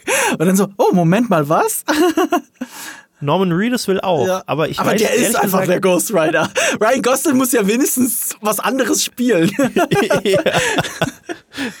ja. Nee, also ich, ich bin auf jeden Fall sehr gespannt, weil ich mochte auch, ich mochte das Konzept von Quantum Realm tatsächlich sehr gerne, auch gerade eben, ne, wie gesagt, Zeitreisen, Avengers, äh, Endgame, der, dass sie das da so nutzen konnten und so, das fand ich fantastisch, dass sie das so eingebaut haben. Und auch wie sie es erklärt haben, fand ich sehr schön, auch wenn das teilweise ein bisschen heute die Bolter äh, von der Erklärung war und nicht ganz bei allen angekommen ist. so gut. Äh, und man dann nochmal nachlesen musste. Aber ja, ich bin sehr gespannt auf Quantumania. Aber tatsächlich noch gespannter bin ich auf das, was danach kommt. Ja, du hast es schon angeteasert. Im Frühjahr 2023, also theoretisch, nee, warte mal, nee, davor geht nicht mehr. Ist ja im Frühjahr. Äh, danach kommt Secret Invasion. Ja, Spring ist für die immer so äh, März bis Mai. Ja, ja, stimmt. Ja, Mai, ich dachte, Mai zählen die schon Sommer rein, aber stimmt, doch, du hast recht. Ja, ja. Dadurch, dass es auch eine Serie ist, kann es tatsächlich auch parallel oder kurz vor den Filmen laufen. Ähm, äh, das Secret Invasion, auch da, der Trailer, den sie da beschrieben haben, das war eigentlich der, den ich gesucht habe als abgefilmter, weil der so, normalerweise warte ich dann immer und sage, naja, ich will dann den richtigen sehen. Aber ähm, der soll so gut sein und so äh, richtig so, so, ähm, so so so Spy Thriller Vibes äh, spucken und so eine du weißt nicht wem du trauen kannst und so. Und die die Secret Invasion Storyline in den Comics ist halt auch eine richtig richtig also genau das halt so. Die geht halt auch damit los dass ein Held der in den letzten ganzen Events überall ein großes äh, ein großer Teil davon war stirbt und sich dann nach dem Tod in einen Squall verwandelt. Und dann stellst du plötzlich fest diese Person war die ganze Zeit ein Squall und du hast keine Ahnung, wie lang das her ist, dass die ausgetauscht wurde. Und andere Helden könnten auch Skrull sein und alle sind dann misstrauisch zueinander und so. Und das soll wohl die Serie komplett genauso mhm. auch rüberbringen. Und das traue ich ihnen super zu, weil der Creator der Serie äh, Kyle Bradstreet ist und der hat die Serie Mr. Robot gemacht. Und Mr. Robot spielt ja perfekt mit dieser Paranoia. Und, und das ist halt, ähm, ähm, finde ich, von, von, von der Erfahrung und Qualität der Person, die als Creator eingesetzt wird, nochmal ein Novum äh, für Marvel-Verhältnisse. Also korrigiere mich bitte, wenn ich mich irre, aber mir fällt kein so renommierter Creator bei einer Serie im Marvel-Universum gerade ein. Also auch nicht bei den späteren Serien, die noch kommen. Oder fällt dir jemand ein? Also ich sag ja, Michael Walton ist auch groß, aber der war halt nur, in Anführungsstrichen, Writer und vorher nie Creator von der Serie und hat dann eben Loki aus dem Hut gezaubert. Ja, also bisher noch nicht so. Also ich bin mal gespannt, was mit den anderen Sachen, die in den nächsten Jahren noch so passiert ist, weil irgendwann sind sie auch mal, weil, also was sie halt oft haben, ist halt, sie haben halt so, so ich sag mal, kleinere Writer und, und ähm, äh, Regisseure jetzt gehabt und sind dann halt immer so ein bisschen durchgegangen, aber ähm, irgendwann hatte jeder auch mal irgendwie da für Marvel gearbeitet und jetzt gerade rotieren sie ja auch noch so ein bisschen durch. Der äh, Shang-Chi-Director macht ja jetzt dann auch ähm, Kang Dynasty. glaube ich. Ach so, ist das schon angekündigt? Nee, Kang Dynasty. Oder das, das haben sie gestern angekündigt. Ach, gestern, ja. deswegen habe ich es nicht gefunden. Der, der Regisseur Aha. von Shang-Chi, der ja vorher auch keine so großen Sachen gemacht hat. Äh, und dann eben mit, mit Simo zusammen Shang-Chi gemacht, der ja auch noch relativ jung ist, glaube ich. Ich glaube, der ist ich weiß nicht, der ist äh, unter ja, 40 oder jung, aber ich, ich komme jetzt auch nicht drauf, was er noch gemacht hat. Aber ich mochte ja Shang-Chi sehr. Also es gibt eine schlechtere Wahl für so. Ich, ich hätte aber jemand renommierteren und, erwartet. Und der macht jetzt halt Kang Dynasty. Ja.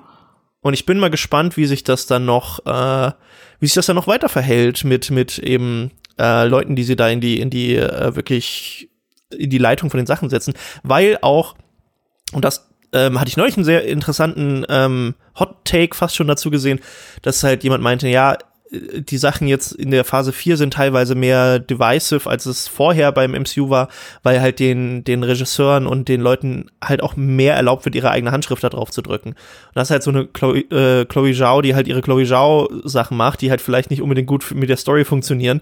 Und dann hast du so einen, äh, so einen Taika Waititi, der halt zwar schon bei Ragnarok viel Waititi Sachen reinmachen durfte, aber jetzt definitiv in Thor Love and Thunder einfach einen Taika Waititi Film durch und durch gemacht hat.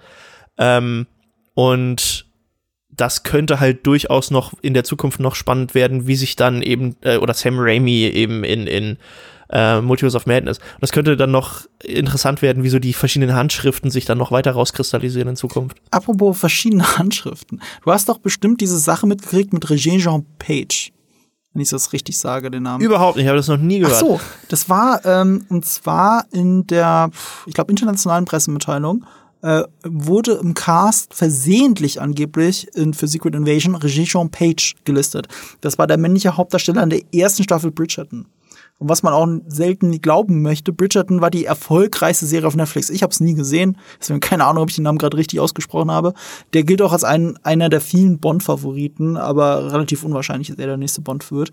Und er war gelistet. Also was für ein komischer Copy-Paste-Fehler soll das denn sein? Und das weißt du, natürlich vermuten jetzt alle, dass das ein Cameo ist, der versehentlich geleakt ist. Disney hat es aber dementiert. Und der Punkt ist, warum ich es nochmal aufgeschrieben habe, obwohl es längst dementiert ist, ich habe für diese Reihenfolge, habe ich ja, habe ich ja vorhin gesagt, in die Presse, in die deutsche Pressemitteilung reingeschaut und habe einfach alles abgeschrieben. Und da stand er immer noch drin und es gab keine Korrektur. Also wir machen das ja in Deutschland gerne, du kennst es ja, dass dann eine zweite Pressemitteilung hinterherkommt. Oh, äh, nee, doch anderes Datum, bitte, bitte ignorieren oder bla bla bla bla bla. Und da kam nichts. Die Mail ist schon eine Woche alt und es steht immer noch sein Name drin. Also ich war ein bisschen verwundert, dass das so ist. Ich wollte es nur angemerkt haben, falls jemand von Disney zuhört, das müsst ihr vielleicht mal äh, updaten. Also wenn ich, wenn ich das so gucke, der hat gerade sehr viele Sachen. Ja, The Grey gesagt, Man, er ist der Superstar Dragons. Äh, er, er, ist halt, er, ist, er ist halt durch Bridgerton anscheinend zu so einer Art Sexsymbol aufgestiegen. So habe ich das interpretiert. Ähm, ähm, korrigiert mich bitte, wenn es anders ist und er einfach nur einen Oscar verdient hat für alles, was er an Bridgerton gemacht hat. Aber das geht ja nicht, weil es ist ja kein Film. Das ist eine Serie. Äh, das ist der einzige Grund. Ja, egal. Ich wollte es nur mal erwähnt haben. Worauf ich mich am meisten freue, von allem, was von Marvel in den nächsten drei Jahren erscheint. Das passiert auch noch im, ist es jetzt noch Frühjahr, im, am 3. Mai 2023, nämlich endlich, endlich, endlich Guardians of the Galaxy Volume 3. Und das auch vor allem endlich, weil das Drehbuch ist ja schon seit Jahren fertig, aber wie wir wegen diesem James Gunn-Skandal, diesem leidigen ja wissen, hat es ein bisschen gedauert, bis er doch endlich die Regie führen dürfte, um sein äh, Projekt zum Abschluss zu bringen. Er beendet damit die Guardians-Trilogie. Äh, hier Dingsbums hat ja auch gesagt, dass er geht. Äh, wie heißt er nochmal? Äh, äh, ähm, äh, äh, Dave Batista. Er hat auch gesagt, dass er dann auch endgültig raus ist. Wir gehen alle davon aus, dass die Guardians sich dann auflösen oder dass es zumindest aufhört, unter James Gunn fortgesetzt zu werden. Es wird wahrscheinlich ein neues Guardians-Team danach das geben. Mit, an, auch anhand der, der Comics ist es ja so, das ist genau wie mit Avengers, so, auch wenn alle Leute die Avengers jetzt als dieses Kernteam von sechs Leuten im Kopf haben, oder auch mit den X-Men, das ist halt eigentlich so eine, so eine lose Gruppierung von Leuten. Und die Guardians, die wir hier sehen, die James Gunn sich genommen hat, sind ja nicht mal die eigentlichen ursprünglichen Guardians of the Galaxy gewesen, sondern schon die zweite Version. Aber er hat ihnen halt seinen James Gunn-Stempel aufgedrückt und jetzt sind es für jeden die ursprünglichen Guardians. Äh, die kannte ja kein Mensch vorher. Und James Gunn hat auch durchblicken lassen, auch wenn es nicht final gesagt hat, dass er damit auch mit Marvel dann also seine Beziehung zu Marvel erstmal beendet. Und da er so viele DC-Projekte gerade äh, beaufsichtigt, sowohl Serien als auch Filme, also mutmaßlich Filme, ähm, ist er wahrscheinlich raus die nächsten Jahre. Und bei DC kann er sich auch, was Gewalt angeht und äh, gewisse Schimpfwörter angeht, kann er sich halt komplett ausleben, was er bei Marvel ja nie könnte. Deswegen kann man es ihm auch nicht verdenken. Aber ganz ehrlich, nach Peacemaker kann ich es ihm auch nicht verdenken, weil ich, ich sag ja immer noch, also gib mal Peacemaker eine Chance, give Peace a chance, wie der Werbespruch ist, weil ich sag dir, das ist eine der aller, aller, aller besten Serien, die ich in den letzten Jahren gesehen habe, unabhängig vom Comic. Also ich bin wirklich, wirklich überrascht. Ist das denn jetzt schon in Deutschland? Irgendjemand hat mir gesagt, es ist jetzt endlich auf Disney Plus, äh, Disney Plus, auf RTL Plus gelandet. Äh, sie hatten das ja quasi angekündigt, weil RTL Plus äh, HBO Max Rechte gekauft hat, aber ich habe nirgends eine Nachricht aufploppen sehen, okay, ist jetzt bei RTL Plus, weißt du das? Ich habe so wenig Überblick äh, nach seitdem die ganzen Sachen. Jetzt kommt auch Paramount Plus noch dazu im Oktober. Ich komme überhaupt nicht mehr hinterher, was da alles ist. Ich habe ja auch nur über dich erfahren, dass Barry Staffel 3 jetzt auch schon raus war. Oh Mann, war die gut. Hast du gesehen? Ich bin immer noch nicht dazu gekommen. Alter Fall. Ey, ey ist die beste Staffel für mich bisher. Ohne Scheiß, ohne Scheiß. Ich, ich habe die, ich hab die ersten so gefeiert und ich muss auf jeden Fall gucken. Ich, ich habe, glaube ich, aktuell kein, kein Sky-Ticket mehr. Ich hole mir das immer nur so bei, bei so Sachen. Das heißt jetzt Wow-Ticket. Weil, Stimmt, wow, das heißt das ja wow Bist du so lange Das habe ich erst kapiert, als ich Barry Staffel 3 gucken wollte. Ich so, hä, immer wenn ich es google, lande ich bei Wow, was ist das denn? dann habe ich das erst kapiert. Ich habe die ganze Zeit gedacht, dass äh, ein, ein, Kollege von mir die ganze Zeit World of Warcraft spielt, in, aber irgendwie mit dem Game Pass. Und dann dachte ich, hä, das ist ja weird. Aber der hat einfach nur die App auf, auf der Xbox laufen lassen. Da stand immer, spielt gerade Wow. Ach so. Ja, das hat mich sehr verwundert. Aber ja, ähm, ja, der, also da habe ich auch schon einiges zu, zu gehört. Auch dazu gab es ja scheinbar einen Teaser-Trailer zu Guardians. Äh, das weiß ich, ich gar glaube, nicht. Da haben sie auch du, was, da, da ich glaube, da haben sie auch was zu gezeigt. Äh, es würde zu James Gunn passen. Der teasert ja auch immer ganz gerne. Ähm, aber der ist halt auch noch nicht online. Äh, vielleicht jetzt, ich denke mal, dass diese ganzen Sachen alle zur D23 jetzt dann im September kommen. Äh, oder dass sie halt wirklich einfach warten, bis das jeweilige Marketing für das Ding ankommt. Weil ich habe schon neulich eine kleine Unterhaltung mit äh, jemandem von, von Disney da äh, unten bei euch gehabt. Ähm, und der meinte auch so, ey, ich will nicht wissen, wie die Leute, die jetzt gerade so die Marketingphasen planen müssen, wie die einfach am Rad drehen, weil du hast ja einfach keine Zeit mehr. So, das ist ja alles back to back. Wie willst du denn jetzt irgendwie, früher war das irgendwie zwei Minuten vorher, hast du angefangen, das zu bewerben. Aber wie willst du denn dann den Fokus setzen? Hast du noch Star Wars dazu? Parallel zu den ganzen Sachen, die wir aufzählen, kommt Mandalorian, Ahsoka, äh, äh, die, die Tales of the Jedi-Serie kommt jetzt, glaube ich, sogar noch dieses Jahr. St äh, Visions kommt nächstes Jahr noch. Äh, und das müssen ja alles bewerben. Und auf denselben Kanälen für mhm. Disney Plus und Und vergiss so, nicht, also. nur kurze Zeit später, alles, was im Kino lief, lief läuft auch noch auf Disney Plus. Genau, das, das kommt ja dann auch dazu. Und die Blu-ray-Sachen und ne, ne, ne. Und also jetzt kam ja auch irgendwie wenn, guckt, guckt euch einfach mal den äh, Instagram-Account von Marvel Studios oder einfach Marvel an, was da alles einfach durchrattert und dann zwischendurch kommt, oh ja, jetzt könnt ihr euch die Blu-ray von Multiverse of Madness holen und der Film fühlt sich an, als ob der irgendwie vor drei Jahren rausgekommen ist, weil so viel dazwischen schon kam. Aber ja, bei, bei Guardians ähm, finde ich ganz besonders geil, dass der High Evolutionary damit drin ist, der ja auch auf der Bühne stand bei dem Panel. Ich weiß nicht, ob du das gesehen hast. Ja, das ist natürlich ein Darsteller aus Peacemaker. Ah, okay. Den haben sie komplett ja in, ja. den haben sie ja komplett in das Kostüm geklatscht äh, und da auf die Bühne geschickt. Und ich finde das sehr, sehr cool, weil der High Evolutionary in den Comics, der hat das ja auch auf der Bühne, hat er sich ja auch gespielt, seinen Charakter. Und ähm, der High Evolutionary in den Comics ist halt genau das, was er da auf der Bühne gezeigt hat. Er ist einfach angewidert von allem äh, Leben, was natürlich sich entwickelt hat. Und ähm, seine Hauptaufgabe ist eben, äh, Lebewesen zu verbessern. Und das hat er bei sich selbst angefangen. Und er will jetzt halt andere Lebewesen und er experimentiert an Lebewesen herum und will die halt verbessern zu dem, was sie evolutionär geworden sind. Und das ist die Origin Story von Rocket äh, in den Comics. Aha. Und das ist das, was immer angeteased wurde, von wegen, er wurde auseinandergenommen und wieder zusammengesetzt und das over und over. Und äh, in den Comics geht das ein bisschen mehr ins Detail. Da hat Rocket eben auch eine andere, eine Waschbärin, also es war ein Männchen und ein Weibchen, was entführt wurde von der Erde, um mit zu experimentieren daran. Und so ist auch Howard the Duck, glaube ich, dann in Retrospektive wurde das dann noch geändert, dass Howard the Duck, glaube ich, auch so entstanden ist. Hat ja nicht James Gunn sogar angedeutet, dass Rocket einen Abschluss seiner Geschichte kriegt, genau. der Sinn ergibt? In dem ja. Trailer sieht man das auch. Ah. Du siehst die Origin-Story von, äh, von Rocket wohl und einen jungen Rocket als Waschbär-Baby. Oh, äh, da werde ich so sterben. Der der High Evolutionary, das wird jemand sein, den du am Anfang ganz lustig findest, weil er halt so ein bisschen quirky ist und auch ein sehr comic-akkurates Kostüm hat, wie es ja jetzt immer mehr wird im MCU. Und ich glaube, du wirst nicht lange brauchen, bis du ihn wirklich abgrundtief hasst. Und das wird so ein richtig schön hassbarer Charakter werden. Ja, das ist so generell so ein Ding von James Gunn, er hat mal gesagt, ähm, er baut deswegen immer so viel Tiere ein in allen seinen Properties, weil gute Menschen immer gut zu Tieren sind und böse Menschen immer böse ja. zu Tieren sind. Und das ist so ein ganz leichtes dramaturgisches, genau, ein ganz leichtes dramaturgisches Mittel, um die Charaktere zu positionieren. Und, äh, und ein Babywaschbären, also wenn es damit nicht klappt, dann weiß ich nicht mehr, was es klappen soll. Uiuiui. Naja, gut. Gunn hat ja auch gesagt, der Film wird ernster, als wir denken, also äh, selbst für Gunn-Verhältnisse. Aber auch da wieder, nach Peacemaker wundert's mich nicht. Also das war auch eine Serie, die mir Tränen in die Augen rieb. Also da war ich emotional tausend Prozent abgeholt und das bei so einer Witzfigur wie Peacemaker. Wer hätte das vorher gedacht? Äh, also keine, keine Frage. Wo es wieder ein bisschen schwieriger für mich wird, ob mich das emotional abholen wird, ähm, hatte ich nach Hawkeye nicht das Gefühl, aber ich bin gespannt, was du dazu sagst. Auch im Sommer 2023.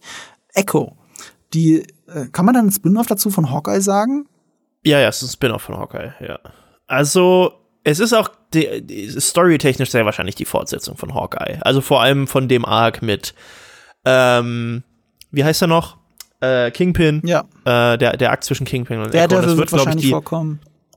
Mit Sicherheit. Der Devil, den schmeißen jetzt überall rein, wo geht. Also das haben wir ja auch bei Shiak noch gar nicht gesagt, dass er da drinne ist, mit seinem originalen Comicanzug in Gelb und Rot. Mhm äh, aus, den, aus den allerersten Sachen. Und äh, was mir übrigens jetzt schon so ein bisschen sagt, dass das wahrscheinlich doch eine Variant ist. Also, das war ja jetzt immer so dieses Ding, ist es eine Fortsetzung, weil es spielt, also jetzt Reborn dann auch, ist es eine Fortsetzung, weil es spielt im MCU, ist der Matt Murdock, den wir in No Way Home gesehen haben, ist es der gleiche, weil er sieht identisch aus, er hat das gleiche Outfit, ähm, neulich hat jemand hervorgehoben, äh, nein, er sieht nicht identisch aus, sein Scheitel ist in die andere Richtung gekämmt als in der Netflix-Serie. Okay. ähm, und dann hast du in Hawkeye ja den Kingpin gehabt, aber der Kingpin in Daredevil war halt einfach nur ein sehr großer, starker Mann. In Hawkeye war er ein Super Soldier. Und äh, das ist jetzt halt so ein bisschen, na, die Frage, ähm, ist Echo jetzt storytechnisch, äh, nicht Echo, ist, ist, ist der Daredevil, der dann in Echo und in Hawkeye und in Daredevil vorkommt, ähm, und der Kingpin, der da jetzt vor allem in Echo vorkommt, sind das einfach nur Fortsetzungen von dem, was wir in der Netflix-Serie gesehen haben. Und die kümmern sich gar nicht darum, irgendeine Origin-Story noch weiter zu erzählen, weil du kannst ja die Netflix-Shows, die jetzt auch auf Disney Plus sind, gucken.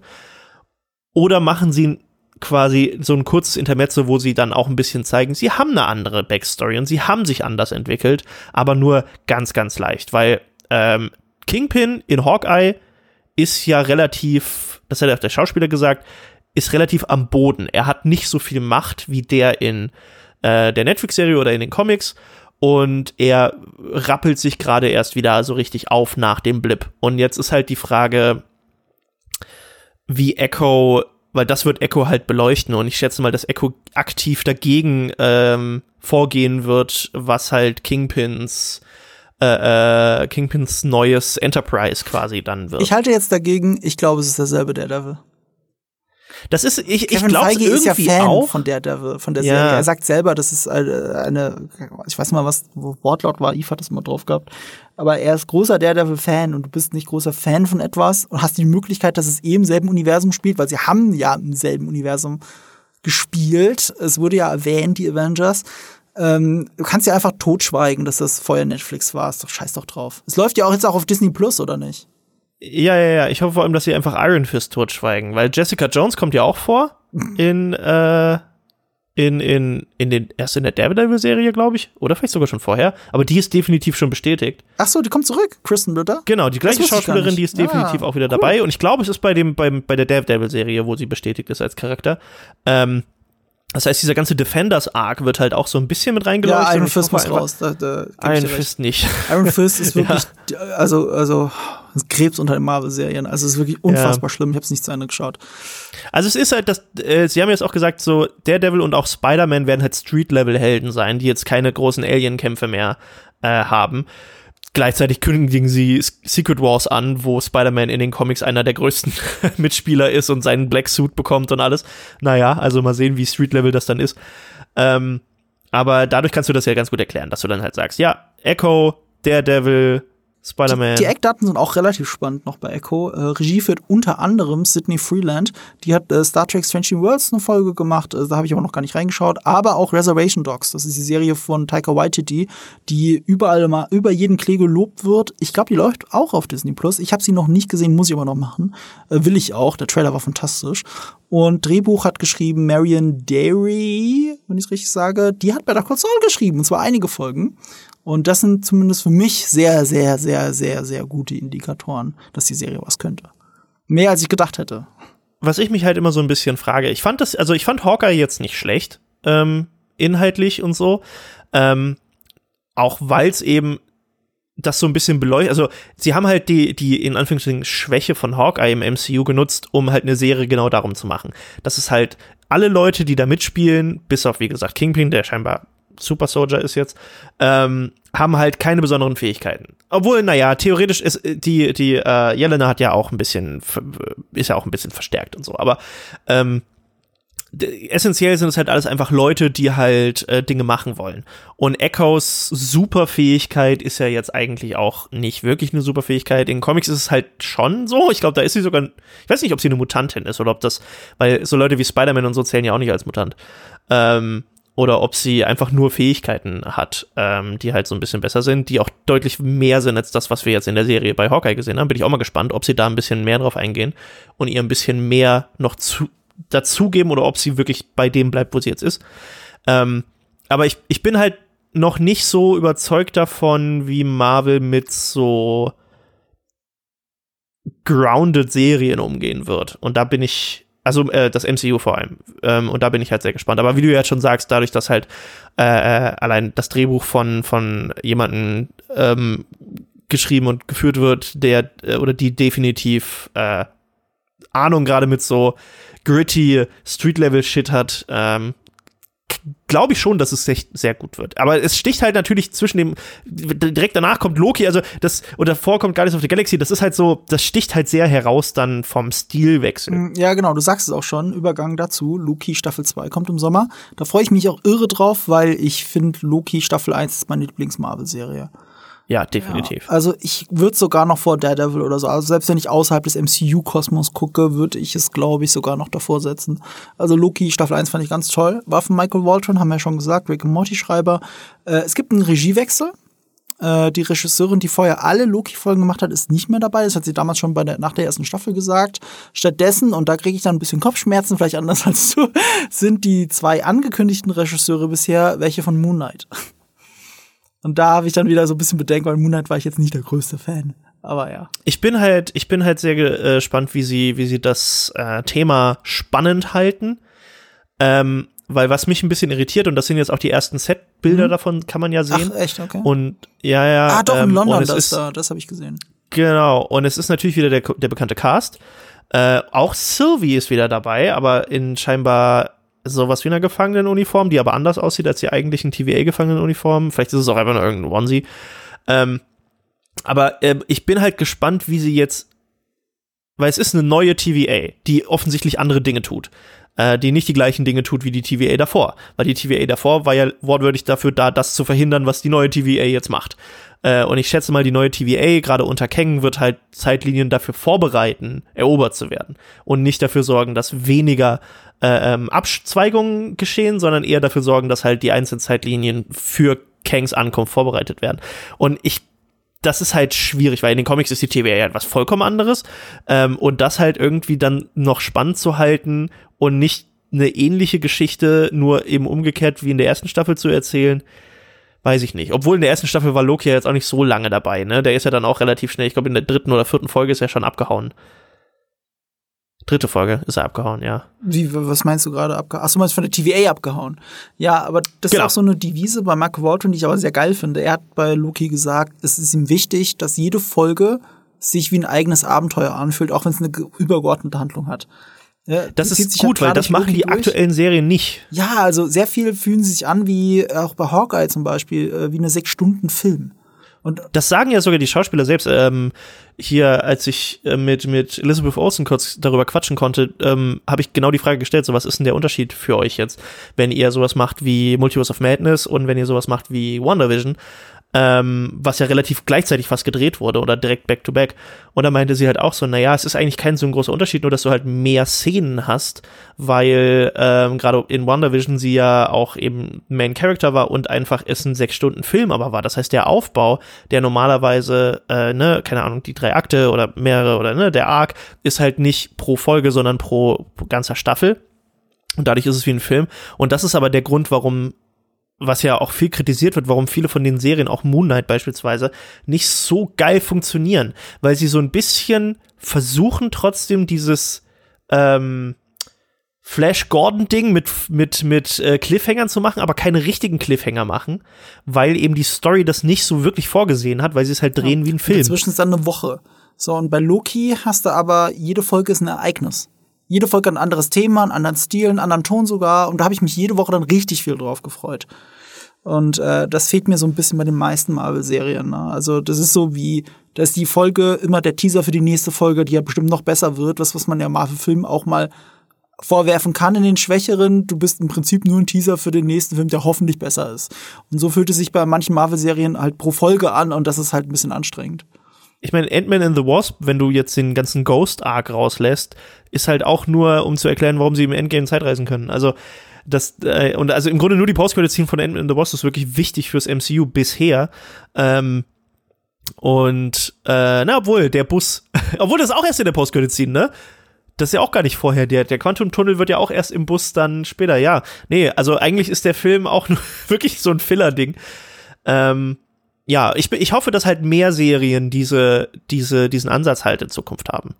Ähm, weil ich mag eigentlich das ganz gerne, wenn es diese, also ich meine, ich liebe Star Trek, äh, gerade die, die 90er Jahre Sachen, ähm, so sehr genau deshalb, weil es halt einfach, du hast schon irgendwie so eine übergreifende Sache, aber essentiell, jede einzelne Folge ist eine eigene Sache, ein eigenes Abenteuer. Ist vollkommen egal, wann du einschaltest. So. Äh, das, das fand ich immer ganz gut. Ja, ein bisschen vermisse ich das in der modernen Serienlandschaft, dieses äh, Serielle. Deswegen auch wieder ein Grund, warum mir Better Call Saul so gut gefällt, weil jede Folge ein absolutes Ereignis ist mit einer ganz klaren Aussage, einer, einer Exposition, einem Höhepunkt, einem Ende, äh, das dich auch zurücklässt. Gleichzeitig willst du wissen, wie es weitergeht. Also diese Übergreifende ist natürlich auch da ich liebe das. Das ist ja eigentlich die große Kunst des Serienmachens, ne? wie es auch Serien wie Game of Thrones und so gemacht haben. Und da hat sich Marvel noch nicht überall immer so gefunden, außer zum Beispiel bei Loki. Außer der fiese Cliffhanger. Also das war wirklich die, erst die Staffel so ausgeht. Die erste Staffel war einfach nur, okay, ihr wollt jetzt einfach einen Cliffhanger uns vor die Tür kacken. Ähm, das war schon sehr unrund. Aber ansonsten war die Serie sehr, sehr, sehr rund, fand ich. Ist so ein bisschen, also ich glaube, es ist generell auch so ein, so ein Disney-Ding, äh, weil ähm, Obi-Wan beispielsweise, war ja jetzt auch so, der, der sollte ja sogar ursprünglich ein Film sein und dann haben sie das Skript irgendwie so ein bisschen gestretched und, und verändert leicht. Mhm. Das ähm, ist gut, das war ein jahrelanger Prozess, was sie da gemacht haben mit dem Film. Ja, von, von 2011 ja. bis 2017 oder wann sie angefangen ja. haben. Ähm, ja, das, das, das, ich, also ich jetzt im Nachhinein betrachte, also ich fand die Serie ja gut, aber jetzt im Nachhinein betrachtet, vor allem verglichen mit, mit sowas wie Mandalorian beispielsweise, finde ich halt Mandalorian genau aus diesem Grund besser. Weil halt jede Folge eine Sache ist, ein Event ist. Auch wenn natürlich die, das Ziel ist, ist so ein bisschen wie Quests in einem äh, Rollenspiel, aber ähm, das finde ich halt ganz gut und auch bei Loki und so. Und ja, mal schauen. Weil, weil es ist eigentlich eigenartig, dass Marvel das nicht mehr macht, weil die Comics ja exakt so funktionieren.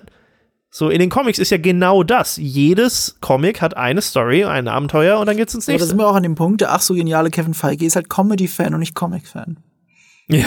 Also auch da ja. wieder, äh, ich muss wieder Peacemaker hervorheben von James Gunn. Da fühlt sich auch jede Folge wie ein bestimmtes Ereignis an. Also wurde auch wirklich, ah, die Folge, so hat es Michael Waldron beschrieben. Eine gute Serie hat dieses Phänomen, dass wenn du sagst, das und das und das, dann sagt jemand, ach, die Folge So, dass sofort diesen Wiedererkennungswert, das war die Geschichte, sich so in dein Gehirn einbrennt, weil du diese Folge so eine geile Geschichte erzählt hast. Du musst nicht, also wenn du das alles nicht mehr auseinanderhalten kannst, überhaupt gar nicht mehr, nicht mal ein bisschen, ne, dann, dann hast, stehst du eigentlich vor einem Problem.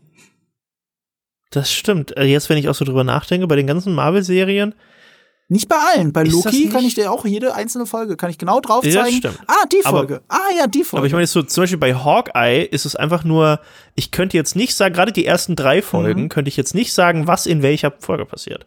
Ja, Außer so Finale oder sowas, wo es halt mega offensichtlich ist. Ja, ja, klar. Aber nee, du hast auch, das ist, die haben ja auch, da haben sie ja wieder eine schöne Formel. Jedes Mal die vierte Folge von äh, den Serien ist immer die, wo irgendein großer Twist oder Reveal stattfindet. So bei Loki ist es, äh, die vierte Folge ist das, wo ähm, wo sofort die TVA stehen. Mal, äh, genau, wo sie ja. die, die, die Leute. Äh, das, ja, das, sofort, so. das weiß ich doch ja. sofort. Die fünfte ja. war halt die in diesem anderen Reich. In diese, das war halt auch fantastisch, weil das auch wieder so eine genau. One-Shot-Folge ist. Jede einzelne Folge von Loki ist so eine One-Shot. Ja, und die sechste war einfach nur Immortus. Äh, He Who Remains natürlich. Ja, äh, ja. absolut. Ja. Äh, ich bin gespannt auch, wie sie, da werden sich jetzt auch wieder Serien und Filme verbinden, nämlich im nächsten Projekt, am 26. Juli 2023, The Marvels. Nicht mehr Captain Marvel 2 oder was auch immer, aber das ist ja so ein Ding, das haben sie eh rausgestrichen vor Jahren, dass äh, außer bei Guardians kommen keine Zahlen mehr vor. Das ist so ein Marketing-Dreh, damit keiner das Gefühl hat, ich habe irgendwas verpasst. Ja. Und weil es auch einfach irgendwann ein bisschen zu viel wird, ne? Also. Ja, äh, es ist auch genau das, was James Gunn gesagt hat. Also James Gunn hat auch mal gesagt, er würde sich wünschen, dass sich viel mehr Marvel-Regisseure auch in ihrer künstlerischen Vorstellung durchsetzen. Er ist der Einzige, der eine richtige Credit-Scene noch hat, bevor der eigentliche Film losgeht, eine Intro-Sequenz. Er ist der Einzige, der das hat. Er ist der Einzige, der eine Zahl im Titel hat. Weil er sich da immer, immer wieder durchsetzt. Er meint, also er lobte ja auch die Zusammenarbeit mit Marvel, sie lassen ihn das auch machen, wenn er nur fest genug dafür kämpft. Dann, dann lassen ihn alles machen, was er will. Und ähm, man muss, er, er würde sich wünschen, dass es die anderen auch tun. Und das fehlt. Ja, die haben halt Angst vor dem, vor dem, vor dem Disney-Riesen dahinter, ja. ne? Das ist eher. Und das sollten das. sie nicht unbedingt haben, weil James Gunn, sie, ich, ich glaube, sie würden ihn gerne behalten, ne? Auch trotz den ganzen Skandalen und alles. Jetzt macht er für DC die ganzen Sachen. Gut, äh, hier, äh, Suicide Squad ist jetzt nicht so gut gelaufen, wie sie sich gehofft hatten. Peacemaker umgekehrt ist das erfolgreichste HBO Max-Produkt, das sie je gemacht haben. Ne, also noch vor Justice League oder so. Und das ist ein Low-Budget-Produkt gewesen. Sie sagen immer noch nicht, wie viel es gekostet hat, aber es war nicht viel, sag ich dir. Es war nicht viel. Und trotzdem ist es, äh, es ist fantastisch gelaufen. Und, und jetzt ist vielleicht äh, James Gunn der neue, was war, die Russo, was die Russo-Brüder für, für Marvel waren oder mal Joss Whedon oder vielleicht sogar Kevin Feige. Auch wenn James Gunn das immer von sich wegschiebt. Ich will nicht der nächste Kevin Feige sein. Geht weg damit.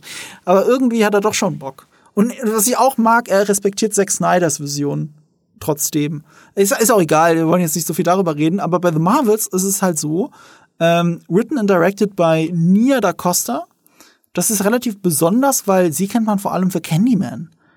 Und Eve zum Beispiel, der mag die Neuverfilmung gar nicht und ist ein großer Fan vom Original. Ich höre sehr Zwiespältiges immer vom neuen Candyman. Also die einen lieben es, die anderen finden es scheiße.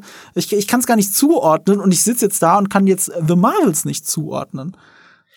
The Marvels ist auch, also ich glaube, das liegt auch so ein bisschen daran, dass man auch super schwer jetzt einschätzen kann, wie ich meine, alles, was wir darüber wissen, ist, in dem Film ist es Carol Danvers, ähm, Kamala Khan und Monica Rambeau. So.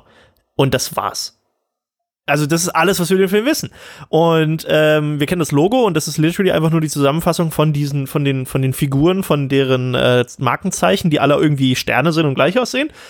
Ähm, und ich, ich kann überhaupt nicht einschätzen. Ich meine, den, den ersten Hinweis darauf, was das sein könnte, ist ja so ein bisschen, ähm, also wo das spielen könnte zum Beispiel oder worum es sich drehen könnte, ist halt die Post-Credit-Scene von WandaVision. Das heißt, irgendwie ist Sword und die, die, also nicht Sword, aber halt die, die Space Station, auf der ähm, Fury war und die Skrull mit involviert. So, weil Monika wird ja direkt von denen geholt.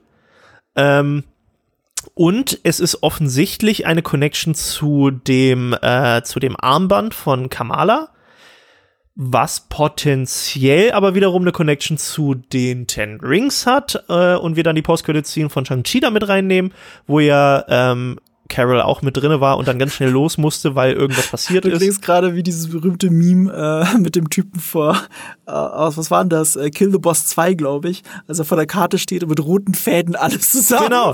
Aber das, das ist halt, das ist so viel meines, also ich krieg dieses Meme auch ständig von, von ja. ich habe ja einen Redakteur und einen Cutter und so. Und jedes Mal, wenn ich vor allem frei Schnauze-Videos mache, kriege ich immer wieder dieses Meme. Weil es halt, äh, gerade bei sowas, ist halt, du weißt halt nichts, das ist eigentlich schon ganz spannend, so mal zu überlegen, so, okay, wo haben wir Carol das letzte Mal gesehen? Ähm, und was wirklich storytechnisch. Und das Einzige, was wir gesehen haben, sie ist ein Teil der Avengers. Sie ähm, hat was mit den Ten Rings irgendwie erfahren, ist dann plötzlich äh, jetzt äh, nochmal Spoiler für Miss Marvel vielleicht in der post szene von Miss Marvel nochmal aufgetaucht. Ja, egal. Äh, wusste ich auch. Und es ging sofort durchs Internet. Ja. Ich habe die Folge immer noch nicht gesehen, aber ja, ja. Und äh, offensichtlich ist Kamala jetzt da, wo Carol vorher war, und jetzt muss Carol mhm. da wieder zurück, aber das ist kein Problem, weil Carol halt einfach fliegen kann und ähm, im Weltall mhm. atmen kann. Diese quasi Superman, und weil es so langweilig ist, nehmen sie sie überall raus, damit sie ja nicht den Kampf beendet. Und dann sind die drei jetzt im Weltall, offensichtlich. Irgendwo meinst im du, Weltall. Ach, meinst du wirklich, dass sie, äh, dass Miss The Marvels ja. im Weltall spielt? Ja, das spielt nicht ah, auf der Erde. interessant. Siehst du, das hätte Weil ich jetzt nicht gedacht.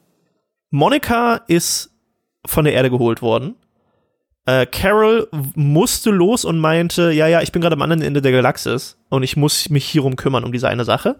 Und jetzt wurde sie aber geswitcht mit Kamala. Das heißt, Kamala ist jetzt am anderen Ende der Galaxis und Carol ist auf der Erde, aber weil Carol eben so schnell und mobil ist und mit Überlichtgeschwindigkeit fliegen kann, wie wir in, äh, Miss Mar äh, in Captain Marvel am Ende gesehen haben, ähm, fliegt sie da jetzt einfach wieder hin und dann sind die drei da. Und tatsächlich von den Captain Marvel Comics der, der letzten Jahre sind die besten die, wo sie einfach wie so ein, ähm, äh, wie, wie, so ein Nomade durchs All düst, äh, in einem Raumschiff Probleme da, löst. aber und einfach Probleme löst. Und ich glaube, das wird halt so ein Ding. Und ich denke mal, dass es sehr wahrscheinlich ist, dass sie die Cree wieder mit reinziehen, weil ähm, Kamalas Armband sehr wahrscheinlich, da geht es ja um die Jin und die Jin haben blaue Haut. Ja, wer hat noch blaue Haut und ist übermächtig und sowas? Die Kree.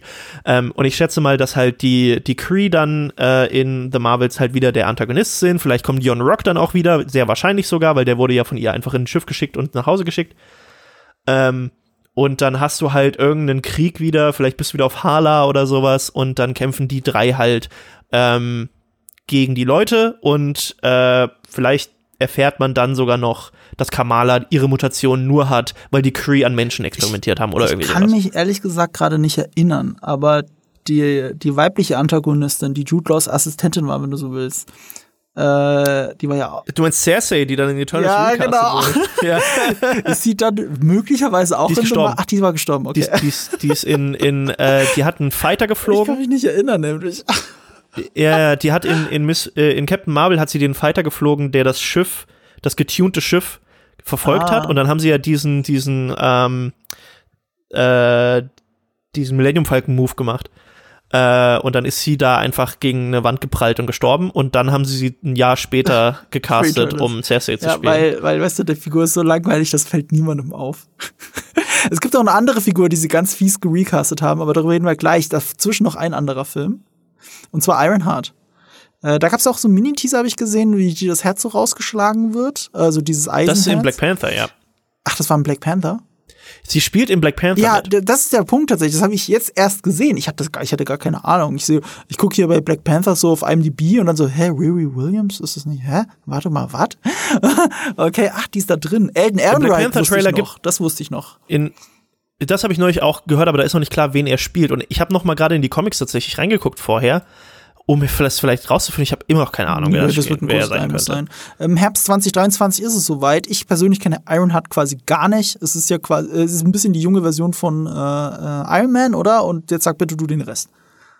Ja, also in den Comics, äh, so wie bei uns jetzt auch, stirbt Iron Man ähm, im Civil War 2, glaube ich, da.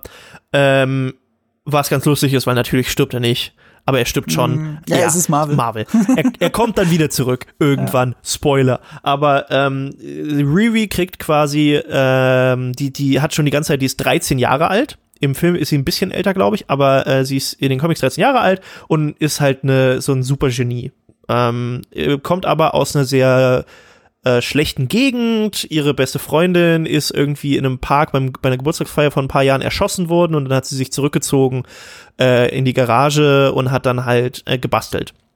Und sie hat, ähm, ist halt auch so ein bisschen Iron Man-Fan halt gewesen und wollte ihren eigenen Iron Man-Anzug aber funktionierend bauen.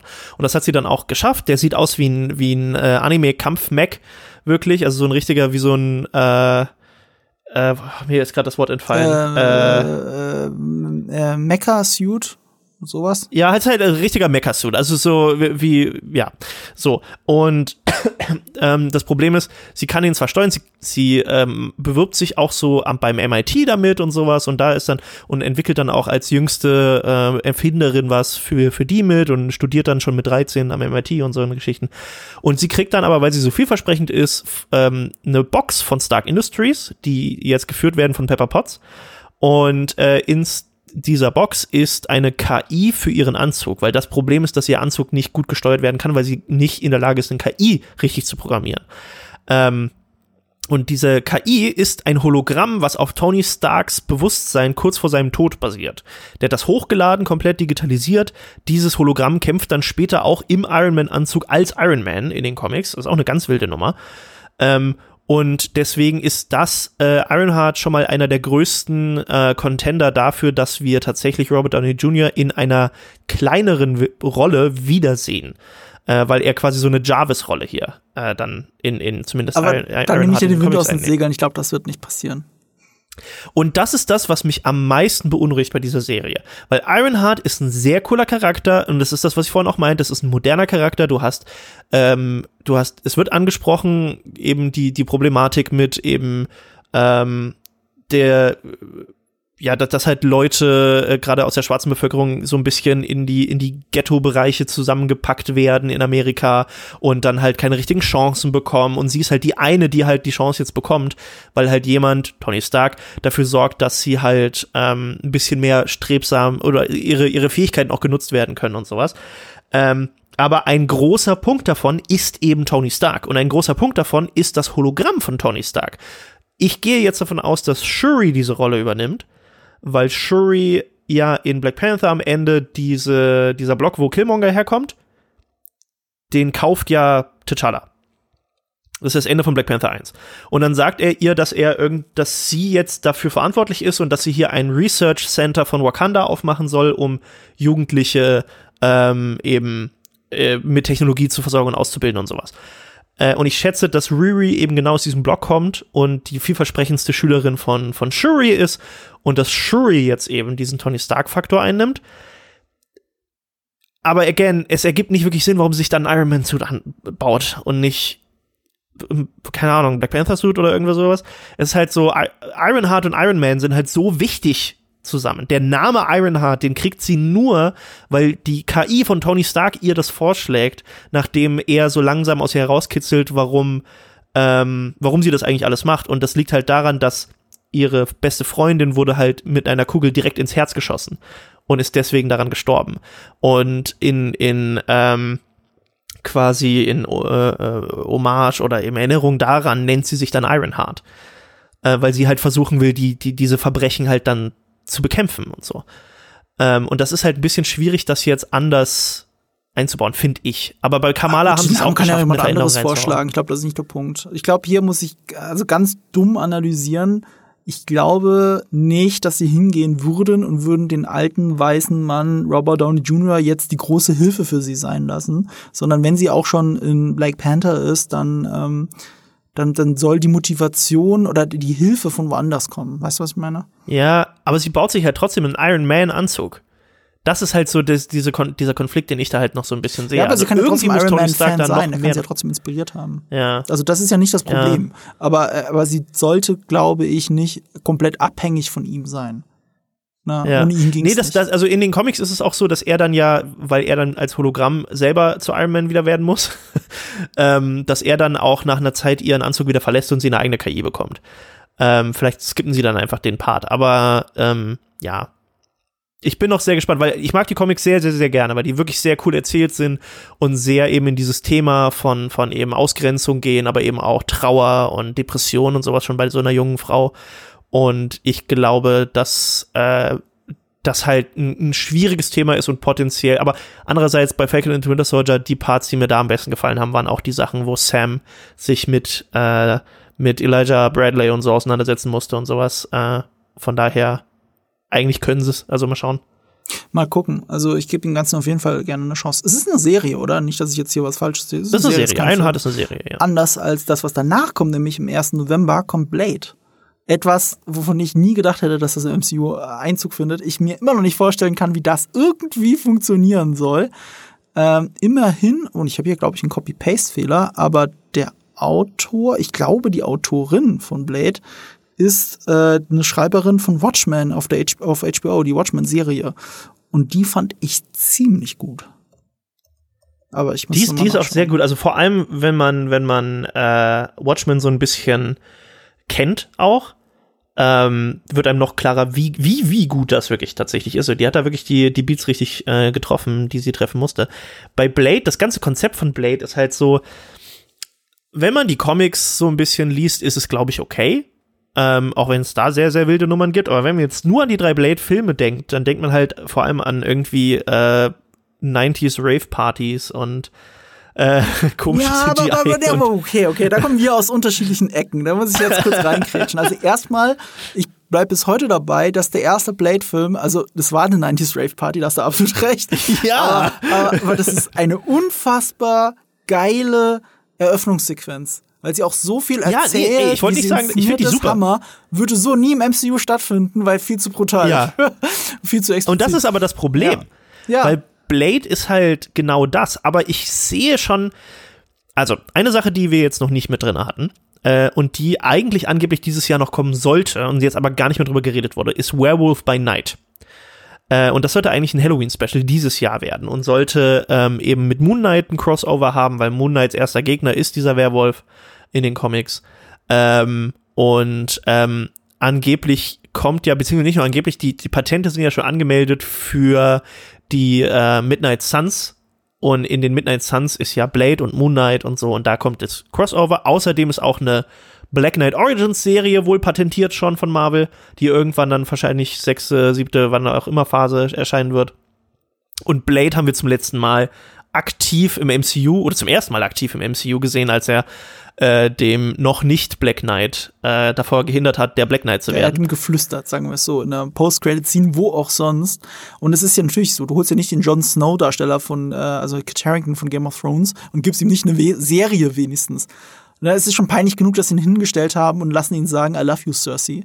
Also, also ausgerechnet Jon Snow. Ich bleib dabei. Black Knight ja. Origins könnte auch ein Film sein. Also es ist nicht klar, ja, das okay, aber, aber trotzdem, also ich, äh, ich, was ich damit sagen will, ist, dass da keiner gesagt hat. Sag doch nur I love you, das reicht. Lass nicht Jon Snow Cersei sagen, es ist so dumm.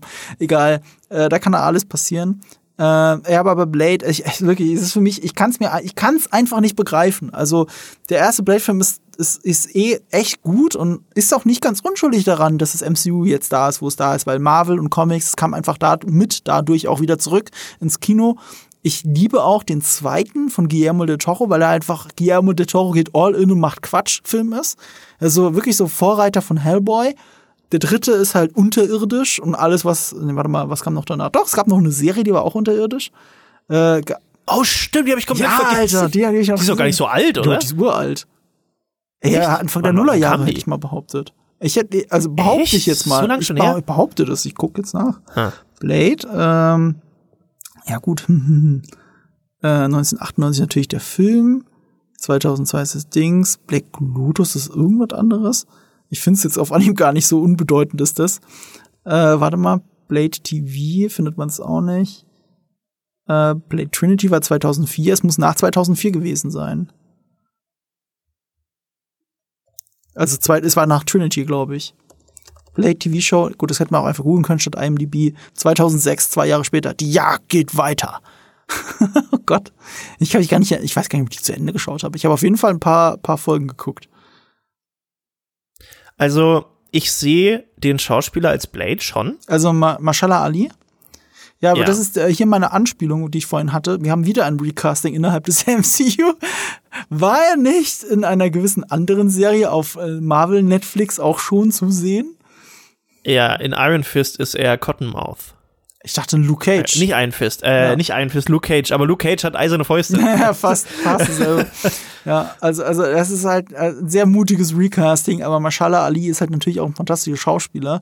Also von mir, also in ihm wird es nicht scheitern, das glaube ich nicht, weil Wesley Snipes kannst du jetzt nicht nochmal aus dem Sarg ziehen. Es ist aber auch so eine ideologische Frage, die ich mit dem Ganzen habe oder Problem. Vampire? Ich weiß, in den Comics und so, aber kack drauf. Vampire? Ist, ist das MCU etwas, dem ich Vampire gesehen habe? Da hätte ich mir nie vorstellen Deswegen können. war ich, das ist ja, das ist so das Ding. Deswegen war ich eigentlich davon überzeugt, dass Blade nicht mehr in dieser Phase kommt dann, also in der fünften, sondern ich hatte gedacht, das kommt, also ich, ich wusste, dass irgendwann ein Secret Wars Film als nächstes ansteht, weil das ist einfach so dieses ganze Ding jetzt auch in, in uh, Multiverse of Madness mit der Incursion und so, das, das roch einfach schon nach, ah ja, die verschmelzen jetzt einfach die ganzen Universen miteinander. Das haben sie ja in den Comics auch schon ein paar Mal gemacht. Ähm, und da gibt es halt mehrere Secret Wars Versionen. Eine ist mehrere verschiedene Realms zusammen. Da gibt es dann irgendwie einen Asgard Realm und einen Jurassic Park Realm sozusagen äh, von, von der, wie heißt sie, Savage Lands, wo Dinosaurier noch rumrennen und sowas. Und dann ähm, der, der andere ist halt verschiedene Universen. Und da ist es nicht Kang, wie wer es hier wahrscheinlich sein wird, sondern es ist der Beyonder, ein omnipotentes Wesen oder nahezu omnipotent, äh, der das eben macht, einfach nur weil er Bock drauf hat und lässt sie alle gegeneinander kämpfen und ähm, da verschmilzt das quasi. Und dann später hast du noch mal die Nummer mit, ähm, dass das Miles Morales-Universum ins 616-Universum so ein bisschen reintröpfelt und sie das dann verschmelzen müssen und so. Und ich dachte mir schon, dass das passiert und deswegen dachte ich, dass dadurch Blade eingeführt wird, dass sie quasi die Vampire aus einem anderen Universum reinziehen und halt sagen, die haben bis jetzt noch nicht existiert, wir verschmelzen das jetzt miteinander und jetzt gibt es Vampire. Weil jetzt das so einzuführen, als ob das noch nie jemand irgendwie mitbekommen hat, ist irgendwie schwierig. Andererseits ist das auch so ein bisschen der Punkt von Blade, ne? Also von der Story, mhm. dass die Vampire die ganze Zeit ja, im stimmt. Untergrund aber, alles das gesteuert mich haben. An Matrix 2. In Matrix 2 haben sie auch auf einmal gesagt, ach übrigens, es gibt auch äh, Geister, Werwölfe und Vampire. und die da sind Vampire, die ihr nie Blut trinken seht. Das sind jetzt einfach Vampire, wir sagen es, weil es jetzt so ist. Äh, auch wenn es gar keinen Sinn ergibt. Warum muss es jetzt ein Vampir sein? Aber kann das nicht einfach jemand sein, der cool kämpfen kann? und, und das ist aber, aber das ist halt auch das so, wie passiert, wie passt denn Blade jetzt auch zwischen die Filme, die da kommen? Ich habe keine Ahnung. Es ist, es ist absurd für mich. Es ist alles absurd und nicht greifbar für mich. Es ist halt, ich meine, du hast natürlich so ein bisschen das Mystische mit Moon Knight jetzt drin gehabt und ähm, theoretisch mit Thor, aber ja, nicht nur das Mystische, die wir Götter. haben das Übernatürliche drin.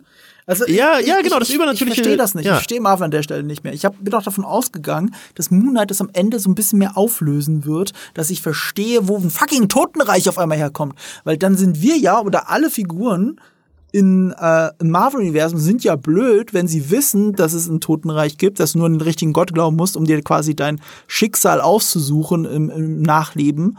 Ähm, da musst du dir doch nur den richtigen Gott aussuchen, naja. damit es dir gut geht also das, das, sie haben das zwar ein bisschen gebogen, auch jetzt mit Valhalla, ähm, aber äh, sie haben immer noch diese Grundvoraussetzung. Also da ist es ja so, wenn du nicht ausgeglichen bist, dann landest du halt im Sand und wirst eine Steinstatue. So. Und bei, beim, äh, keine Ahnung, wie es beim musst du nur kämpfen. Plane, ehrlich gesagt ist. Du musst ja nur gekämpft Mit Valhalla musst du halt im, im Kampf ja. gestorben sein, ja. Ähm, aber da, gut, das ist ja auch in unserer Mythologie so. Das ist, ja, aber das ist der Punkt, das ist Mythologie. Axt, du musst mit der Waffe in das der Hand ja sterben. Das ist ja im MCU jetzt eine Tatsache. Und es gibt ja noch andere ja, Götter. Es gibt das, das ist so ein bisschen irritierend, weil sie haben ja irgendwann mal damit angefangen zu sagen, Magie und Wissenschaft ist dasselbe, nur du verstehst nicht, wie die hohe Wissenschaft der Asen funktioniert und deswegen denkst du, es ist Magie. Und das haben sie jetzt komplett gedreht. Auch die Geschichte mit von wegen so, ja, äh, die Asen sind eigentlich eine Spezies von Leuten, die halt eine hohe Technologie haben und Fähigkeiten haben.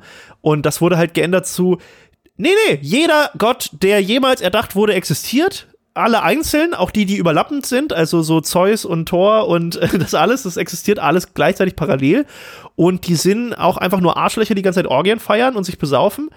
Ähm, und ähm, ja, es gibt ein Totenreich und das wird auch von den Göttern beherrscht.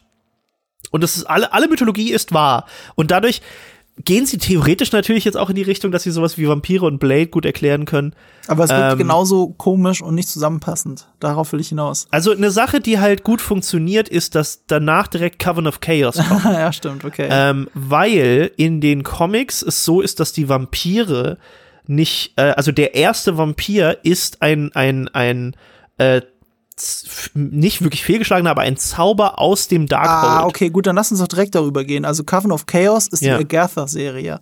Das Spin-off genau, zu Wonder ich schätze, gespielt von. Das ist ja? halt die Frage, ob es die Fortsetzung oder die, die Vorgeschichte ist. Ach, du meinst, ach, das könnte eine Vorgeschichte sein. Soweit habe ich nie Weil gedacht. es könnte, ist es, ist es die Geschichte, wie Agatha an das Darkhold gekommen ist? Mhm und was sie die ganzen Jahrhunderte lang gemacht hat, weil dann könntest du die, den Ursprung der Vampire Aber erklären, du könntest ein bisschen Prequels mehr in die Moonlight-Sache reingehen. Wenn du mal so drüber nachdenkst, es gibt fast keine Prequels. Also Captain America, äh, Captain America wollte ich sagen, Captain Marvel äh, ist ein Prequel, streng genommen vielleicht Captain America 1.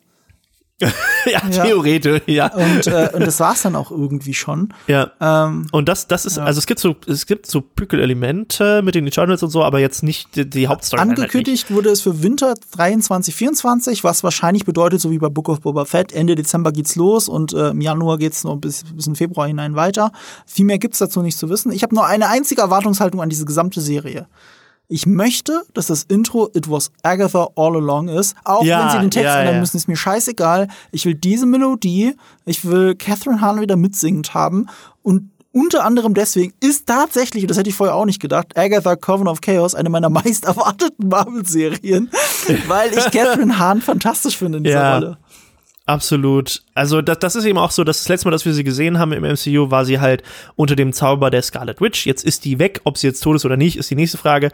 Und jetzt ist halt die Frage, ist Coven of Chaos dann einfach nur, ah, die Scarlet Witch ist weg und deswegen ist der Zauber gebrochen und Agatha kann wieder Unfug anstellen? Oder ist es halt alles, was davor mhm. passiert ist? Ja, viel mehr wissen wir dazu nicht. Was danach kommt, am 1. Mai 2024, wir nähern uns langsam dem Ende von Phase 5, äh, ist dann Captain America 4, New World Order. Und natürlich ist es 4 nicht im Namen und natürlich ist es damit ein neuer, neuer Captain America. Geschrieben von den Leuten, die auch die Serie geschrieben haben. Äh, was anderes hätte ich jetzt auch nicht erwartet, also Falcon the Winter Soldier. Ich hätte es fast cooler gefunden, wenn, die, wenn der Film gehießen hätte Captain America and the Winter Soldier. Das hätte ich cool gefunden. Das hatten ja einige gehofft auch, dass es äh, äh, ja Captain America and the Winter Soldier wird. Ähm, ich glaube, es wäre zu verwirrend wahrscheinlich gewesen.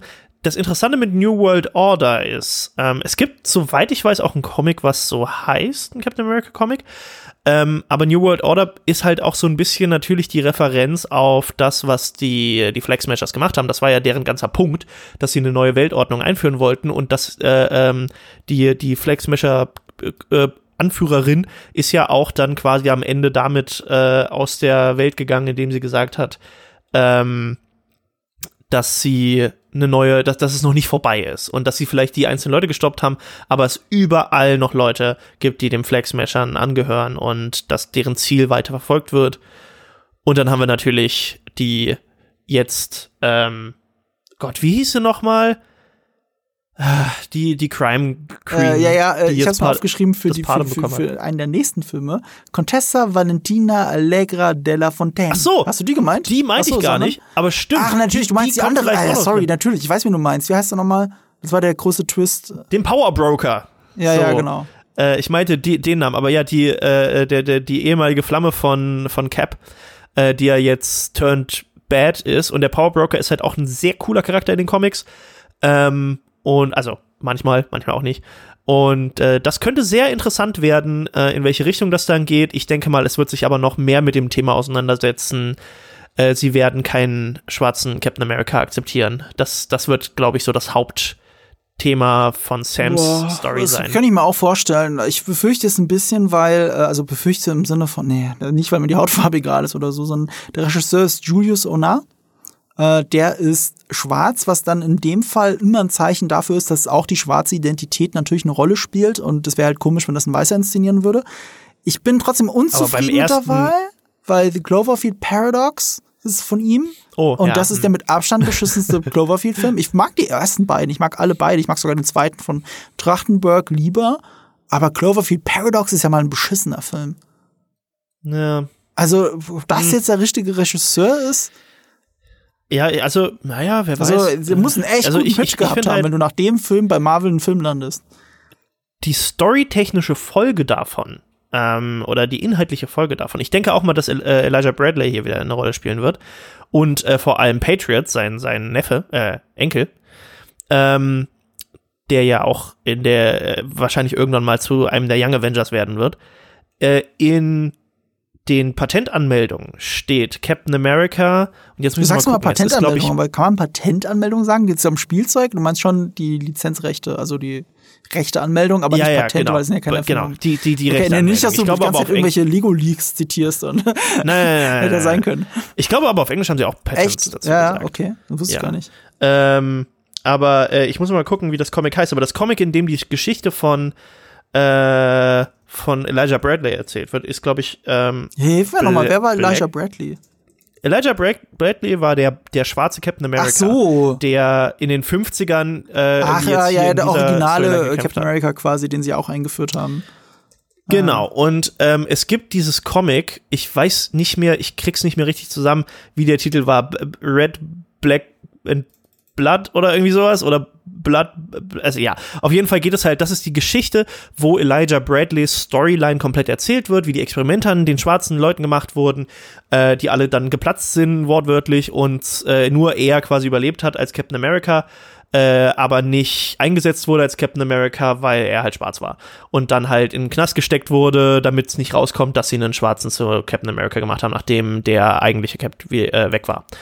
Und das ist ja so ein bisschen auch in äh, Falcon and the Winter Soldier die Storyline. Nicht nur ein bisschen gewesen, sondern das war die Storyline, nur dass sie es in die 50er statt in den Zweiten Weltkrieg gesetzt haben, was dann vermutlich das Ganze wieder mit äh, Alexei äh, hier, Red Guardian, zusammenführen wird später. Und diese Sache ist auch schon angemeldet. Ich nehme an, es ist eine Serie, die sich halt in den 50ern abspielt dann und äh, die dann potenziell sogar nach Secret Wars in dieser Timeless-Saga, die sie auch schon äh, ange angemeldet haben, die Lizenzen dafür, äh, stattfinden wird. Und ich schätze mal, dass deshalb, das wird so die nächsten Jahre, die nächsten Captain America-Franchise-Sachen werden alle äh, sich so ein bisschen eben darum drehen, wie ein schwarzer Mann in der Rolle von Cap ist. Und das ist tatsächlich auch in den Comics die beste äh, Sam Wilson als Captain America Story. Ich hoffe halt auch auf mehr von Winter Soldier. Also ich mochte diese Buddy-Movie-Konstellation zwischen den beiden. Das hat für mich schon funktioniert. Das war für mich nur zu wenig in der Serie. Ich war überrascht, dass er nicht in Black Panther mit äh, Angekündigt wurde. Also vielleicht kommt er doch irgendwo vor, Ah. aber ich hätte gedacht, dass sie jetzt viel mehr äh, ähm, Bucky in diese White Wolf Ah. Nummer reinschieben. Ja, ich, das finde ich auch komisch. Aber vielleicht ist er jetzt auch einfach nur fertig und sagt, oh ja, ich, ich bin jetzt hier und lebe in New York und gehe jeden Abend trinken. ich überlege auch gerade, ich gehe nochmal über die Liste drüber. Ich sehe ihn sonst gerade nirgends, höchstens bei Secret Invasion oder Nee. so. Das könnte noch passen. Ähm, möglich. Also am ehesten sehe ich ihn noch in Captain America. Ich glaube, es ist auch gesagt, dass er da zurückkehrt. Äh, in New World Order. Aber ähm, ich, ich würde mich nicht wundern. Also es wird sehr wahrscheinlich einen dritten Black Panther-Teil geben. Und ich würde mich nicht wundern, wenn der sich dann um den White Wolf dreht.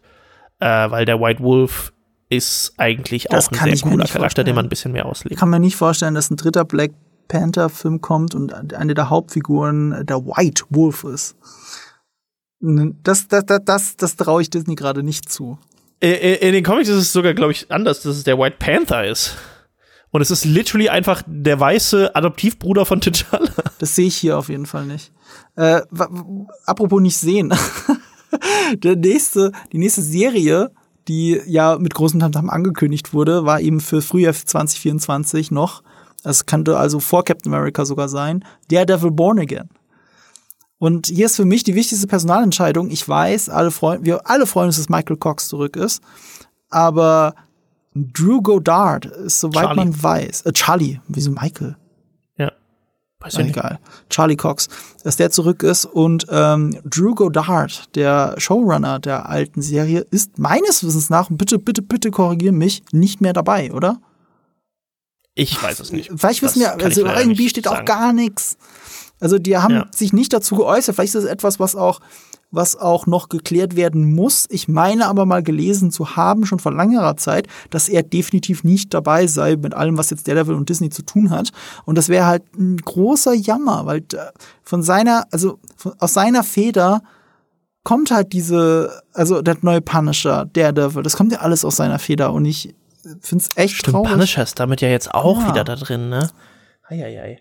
Ja, ich bin, da bin Ich meine, das ich Ding hat 18 Folgen, generell, oder? 18 Folgen, was was, ne? Ja, ja, das ist das, das ist die erste wirklich lange Das ist Marvel-Serie. komisch. Also 18 Folgen habe ich wirklich so, was?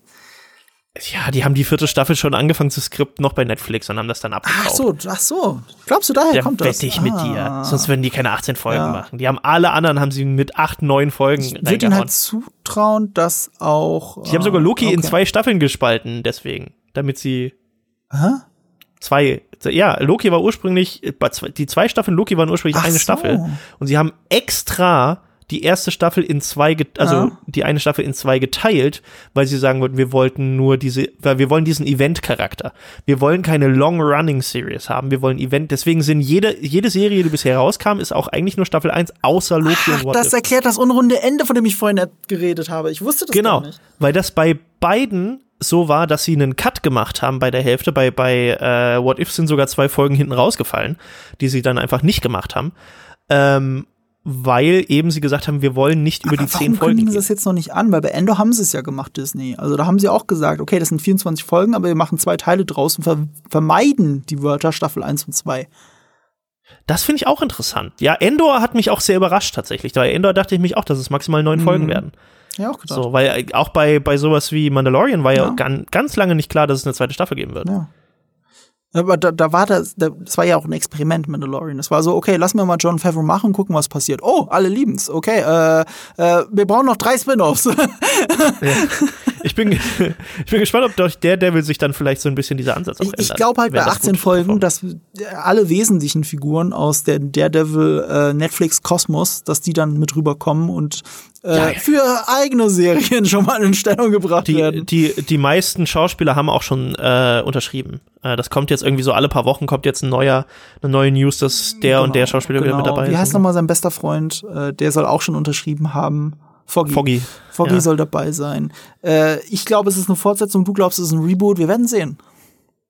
Nee, ich bin mir nicht sicher, ja. aber also ich könnte mir beides vorstellen. Ja, vorstellen. So. Also ich sag mal so, ich, kann, ich stelle mir vor, es ist eine Fortsetzung und ich traue Disney zu, dass es ein Soft-Reboot ist. das, das Schöne bei Disney ist ja auch einfach, sie können es ein Soft-Reboot machen, aber sagen, alles, was ihr kennt, ist genauso passiert in diesem Universum mit so zwei, drei kleinen ja, das Änderungen. kann sein, stimmt. So. Ähm, und dann, wenn danach sowieso, also ich, da, da können wir ja gleich bei Phase 6 dann nochmal Nähern wir uns reden, wenigstens aber, ganz langsam ja. dem Abschluss von unserem Podcast, nachdem wir schon so zwei viel. Stunden geredet haben. Alter Marvel, ey. Ja. Was ist, für mich ist wenigstens vorbei nach diesem Podcast. Du darfst jetzt noch die nächsten fünf Wochen Videos machen. Ähm, Thunderbolts ist der große Abschluss. Ich war noch zu unserer Überraschung, oder? Der, das, ist, das ist das letzte Projekt in Phase 5. Hätte ich jetzt auch kein Geld drauf gesetzt ich hatte tatsächlich irgendwann, glaube ich, mal gesagt, dass ich mir vorstellen kann, dass eine der nächsten Phasen mit einem Dark Avengers oder sowas Film endet, weil sie nicht direkt wieder zurück zu Avengers gehen wollen. Einfach, um nicht die Leute zu verärgern, die dann sagen, das sind doch aber gar nicht die Avengers, da ist doch Iron Man gar nicht dabei. Ähm, und ich habe das schon so erwartet. Ähm, ich bin, seitdem ich das erste Mal äh, Contessa Valentina Allegra de la Fontaine gesehen habe, ähm, bin ich sehr, sehr hyped auf die Idee eines, äh, sagen wir es wie es ist, Marvel Suicide mhm. Squads. Ja, es ist Marvel Suicide Squad, ähm, ja. Ähm, und eben genau aus den Figuren, die du äh, hier nämlich auch äh, angeschrieben ja, lass hast. Lass es äh, so kurz allgemeiner bleiben. Ähm, also die Thunderbolts sind Marvel Suicide Squad. So quasi eins zu eins. Heißen in den Comics Thunderbolts, weil sie General wie sagt man William Ross? Nee, wer, wer, wie heißt der Name nochmal? Äh, ja, aber nein. William Hurt heißen sie der, nicht deshalb. Die ersten, der, aber William Hurt ja, war davon, aber deswegen heißt sie nicht so. Nee. Der heißt, der heißt in den Comics Thunderbolt Ross und war später als Red Hulk dann auch Teil von den Thunderbolts. Aber die Thunderbolts wurden gegründet von Zemo, äh, der eine Gruppe gemacht hat, als die Avengers quasi äh, tot waren, mal wieder, oder weg. Ich glaube, die waren auf einer anderen Erde oder irgendwie sowas halt. Ähm, und äh, Simo hat die hat als ähm, Citizen V, was ein, das ist auch wieder kompliziert, aber es ist ein Held aus den äh, aus den 40ern und Simo kommt ja eigentlich auch aus den 40ern, beziehungsweise er ist der Sohn von jemandem aus den 40ern.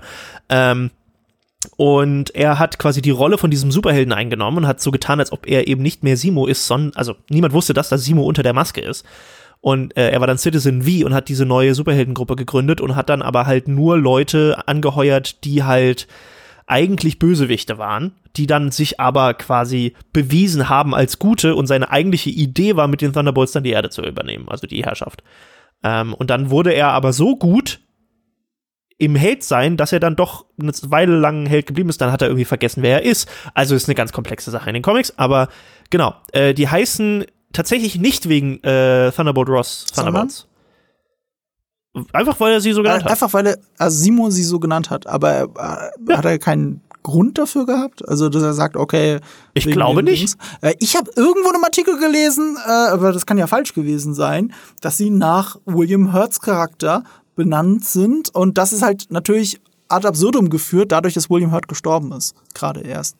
Ja.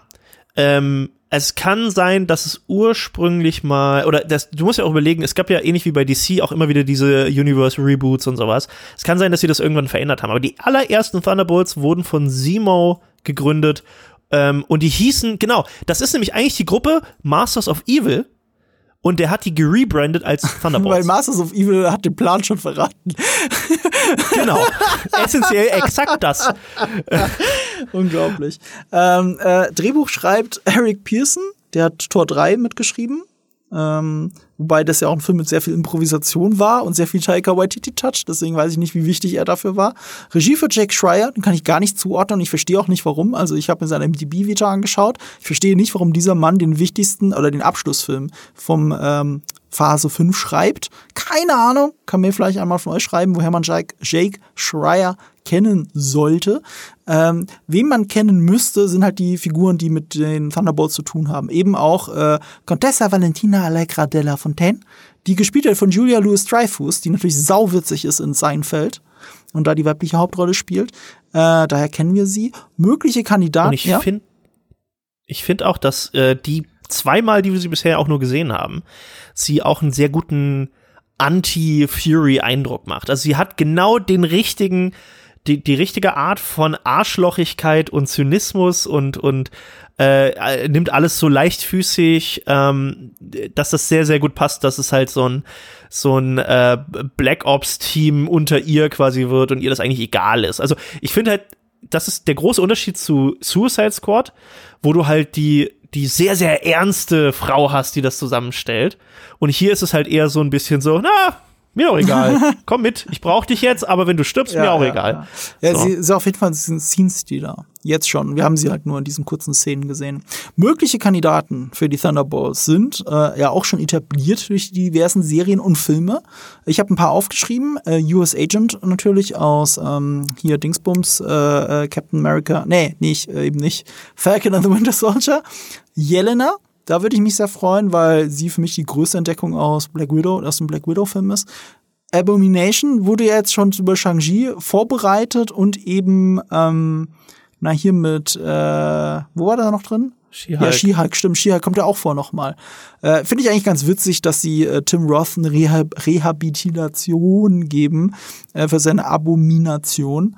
Ähm, irgendwie ist es ja im so Nachgang ja anerkennen von dem äh, ersten Hulk-Film. So Stück für Stück. Der ist auch offiziell stimmt. MCU. Offiziell zählt Also nicht der erste Hulk, wenn niemand sorry, mit Incredible Hulk. Ja, stimmt. Incredible Hulk ist ja natürlich MCU. Genau, der allererste, obwohl der, der, der davor. Ja, der halt nicht. Ähm, aber der wird nicht widersprochen nicht, aber, in dem Film. Genau, die, die, die Story, die da erzählt wird, ist technisch gesehen die Basisstory von Incredible Hulk. Und ja, es ist, es ist so eine mhm. inoffizielle Fortsetzung. Wo ich mich sehr freuen würde, äh, Swordsman wäre eine Möglichkeit, also eben Tony Dalton. Das ist auch sehr wahrscheinlich. Ja, warum ist es sehr also, wahrscheinlich?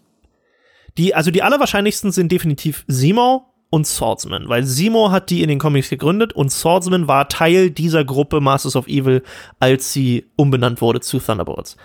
Ähm, bei den anderen, US Agent ist klar wegen halt Julia äh, Louis Dreyfus und weil er halt, weil sie halt natürlich so ein bisschen die, Anta die Anti-Version von den Helden der äh, Avengers-Gruppe nehmen, deswegen auch Ab Abomination ist deswegen, ist eigentlich auch nur deswegen ist Abomination damit auf der Liste, weil ähm, so ansonsten hättest du wahrscheinlich gar nicht so. Stimmt, Swordsman ist das Gegenstück äh, zu Hawkeye.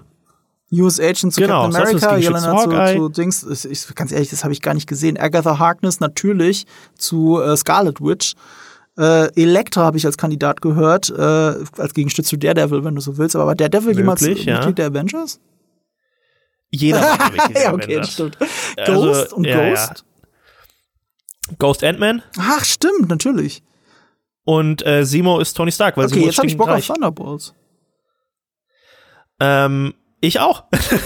also ich habe richtig Lust darauf, auch vor allem diese, diese Neuerfindung von Simo ähm, durch, durch äh, ähm, Falcon, äh, ja, Falcon and Winter Soldier fand ich halt sehr gut. Die haben ihn jetzt nicht so krass verändert zu Age of Ultron, was die Motivation angeht. Aber was sie auf jeden Fall verändert haben und was ich auch sehr gut finde, ist, dass sie zu Civil War. Ja. Nee, muss ja da gewesen sein, aber du denkst schon ja, zu weit, du bist genau. zu tief drin. ich meine, ja, Civil War, das ist ja Age of Ultron ist ja der Grund, warum er das macht. Aber da wurde, äh, in Civil War wird er ja eingeführt als einfach so, er ist halt ein Soldat in dem Militär gewesen und dann ist seine Familie gestorben. Und dann haben sie in Falcon and Winter Soldier haben sie jetzt aber dieses gemacht. ganze Baron-Ding wieder dann mit einfach Danny Brühl ein bisschen tanzen halt, lassen. Äh, ich, ja. ich bin da ein bisschen zwiespältig, aber Danny Brühl ist gut in der Rolle. Also das ist nicht das Problem. Ja.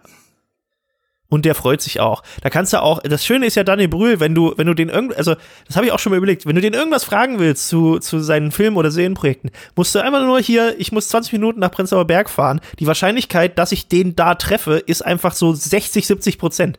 Weil der, immer draußen ist. Der ist ganz viel draußen unterwegs. Und ich habe schon ganz viele Freunde, gerade jetzt zur Falcon and the Winter Soldier Zeit, sind da Leute, ähm, Freunde, die da wohnen, meinen so, oh, ich habe den gerade gesehen, den Simo hier aus der Serie, die du gerade guckst, den habe ich vorhin gesehen da im Supermarkt. so der, der chillt da halt auch einfach mal im Mauerpark. Er ist ein sehr großer rum. Lebemann. Ich erinnere mich, ist mit die besten Interviews zu Winter Soldier, äh, zu Falcon and the Winter Soldier, waren halt die, in denen ähm, äh, Anthony Mackie und äh, Sebastian Stan darüber reden, wie es war, mit Danny Brühl zu arbeiten. Dass der überall jeden kennt in Europa, immer wenn sie im Hotel waren, dass wenn sie im Hotel rumgelaufen sind, die Fahrstuhltür aufgeht und äh, ein nur im Bademantel begleiteter Danny Brühl gerade rauskommt, weil er von der Sauna kommt. Irgendwie so. Also es ist schon sehr lustig. Das, das kann man sich schon antun.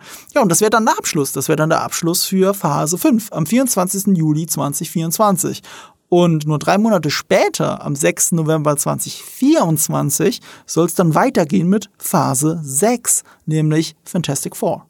Und da die große Frage, und da weiß man ja so wirklich nichts dazu, bleibt Krasinski. Ich, also das ist ja, das ist die große Frage. Ich schätze ja, ehrlich gesagt. Und er wird ja auch schon als Rumor, aber das glaube ich eher nur, weil das die letzten Filme sind, die er gemacht hat. Es wird schon so gesagt, so ja, vielleicht ist er auch der Regisseur. Ähm, und seine Frau spielt dann. Ja, da gibt's ja äh, widersprüchliche äh, Berichte, weil, weil, ja. weil hier The Dingsbums, der erste Regisseur war wer nochmal? Der von äh, hier, Spider-Man. Ja, der genau, John Watts. Und der ist ja gegangen und dann war natürlich der erste Reflex zu sagen, ah, wegen Krasinski, weil er uns selber Regie führt. Aber der zweite Reflex ist dann, ja, aber John Watts macht jetzt eine Star Wars Serie. Nee, war das eine Serie oder Film? Serie.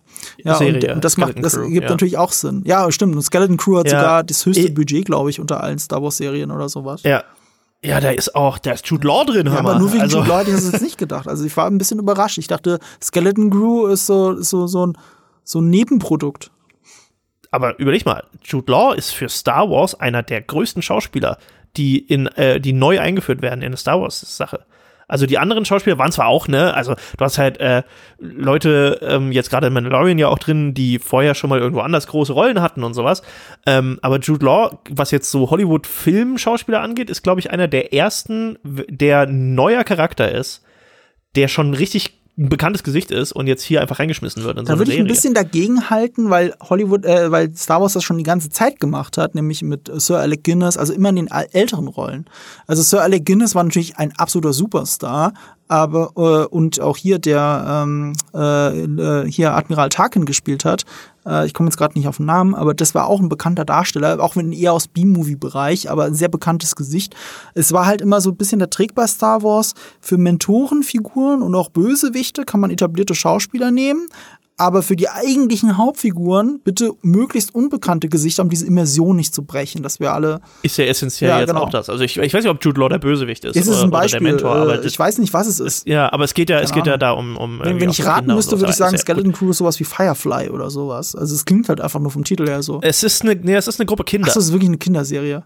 Wirklich? Ja, ja. Okay. Es ist eine, es ist eine, ja, ja, ja. Es geht. Es, Warum es hat es so viel Budget? Kinder, ich check's nicht. Die durch die, ja, also das ist eine Gruppe Kinder, die durch die ganze Galaxis reisen wie Nomaden, nachdem scheinbar ihre ich hab's wieder vergessen. Ich war ja da in dem Panel, aber ich habe die Hälfte wieder vergessen von dem, was sie gesagt hat. Das war, das war kurz nachdem sie Mandalorian Staffel 3 angekündigt hat.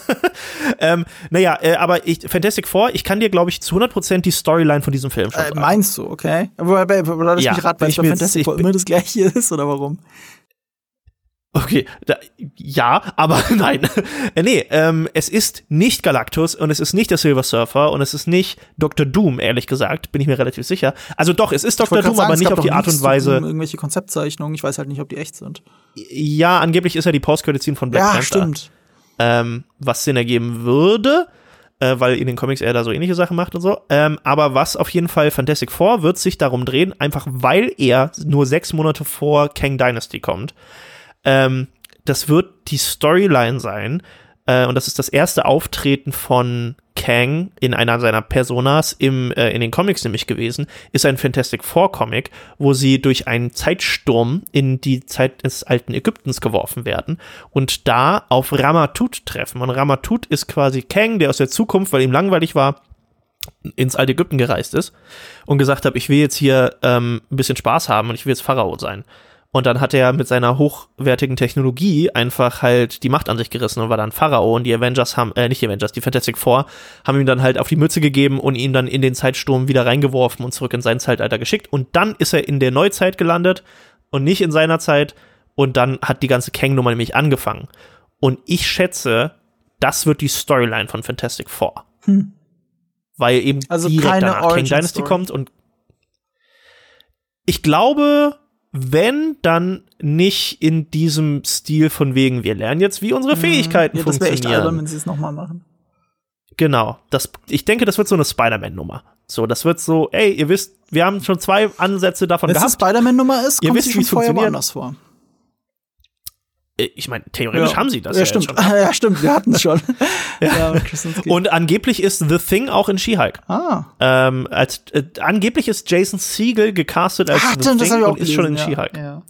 Ja, aber das, das wird sich dann zeigen. Aber äh, ja, da, ich ja, denke, Jason das Siegel und ist das einzige. Da platzt ja mein Gehirn, wenn die zwei die ganze Zeit Dialoge miteinander haben. Das ja, und ich fänd's super gut. Und, äh, aber ja, das ist für mich ist das die, die einzig sinnvolle Reihenfolge, äh, auch warum sie das jetzt so angekündigt haben. Warum es halt Fantastic Four, dann Kang Dynasty und dann Secret Wars und alle anderen Sachen werden mhm. erstmal noch nicht erwähnt. Ja. Du hast so. es auch schon vorweggenommen, Kang Dynasty wird der erste von zwei Avengers-Filmen sein, die 2025 kommen. Ja. Zwei in einem Jahr. Das haben sie ja nicht mal bei Infinity War und Endgame gemacht. Ja. Äh, Kang Dynasty zuerst und dann Secret Wars. Ähm, du hast gerade einen Regisseur angekündigt. Ich wusste das noch gar nicht, dass es für King Dynasty einen Regisseur gibt. Gibt es bei Secret Wars ähnliches, genau. äh, dass man schon irgendwas weiß? Äh, ich habe noch nichts gehört. Also ich, ich glaube bisher nicht. Aber also so, ich sag mal so, ich gehe davon aus, dass Kang Dynasty und Secret Wars direkte Folgen voneinander sind. Ähm, ergibt auch nur Sinn, wenn die sechs Monate nacheinander kommen. Da kommt vielleicht noch eine Serie dazwischen und oder zwei. So, und äh, viel mehr Storyline dazwischen wird es nicht geben. Ähm, und wie gesagt, es macht halt Sinn, dass du, also du kannst halt Secret Wars sehr gut ins Multi, in diese ganze Multiversumssache, und es ist ja auch die Multiverse-Saga, integrieren, indem du halt sagst, ein Planet aus, oder ein, ein Ort, der aus verschiedenen Universen besteht, die zusammengeschmissen wurden. Und dann schmeißt du dann nämlich auch da einfach so die komplette X-Men-Crew und Deadpool mit rein. Und du hast halt kein, äh, du hast halt nichts verloren. Ähm, und kannst halt einfach sagen, ja, ja, das, die sind aus dem Universum, wir sind die X-Men, äh, wir sind die Avengers. Und dann hauen die sich so ein bisschen in die Köpfe ein, äh, und, wer das bessere Team ist und müssen dann am Ende zusammenkämpfen, das kann ich mir halt ganz gut vorstellen. Und das halt, dass du den Beyonder, der es in den eigentlichen Secret Wars Sachen einfach austauschst mit Kang, der halt sagt, hey, ich hätte gerne, dass ihr wie Gladiatoren für mich kämpft. Und das passt dann halt auch zu diesem Pharaonen-Herrscher-Ding aus potenziell Fantastic Four. Okay, das wird viel Content, aber das ist ja das Witzige, bei 17 Ankündigungen haben wenigstens zwei Sachen gefehlt, von denen ich, mit denen ich gerechnet hätte, eigentlich mehr. Das Wichtigste davon ist Deadpool 3, weil der ist ja bestätigt, der soll kommen, der soll R-rated sein und sie haben immer noch nichts dazu gesagt. Das hatte vielleicht mit dem zweiten was viel zu tun, die X-Men.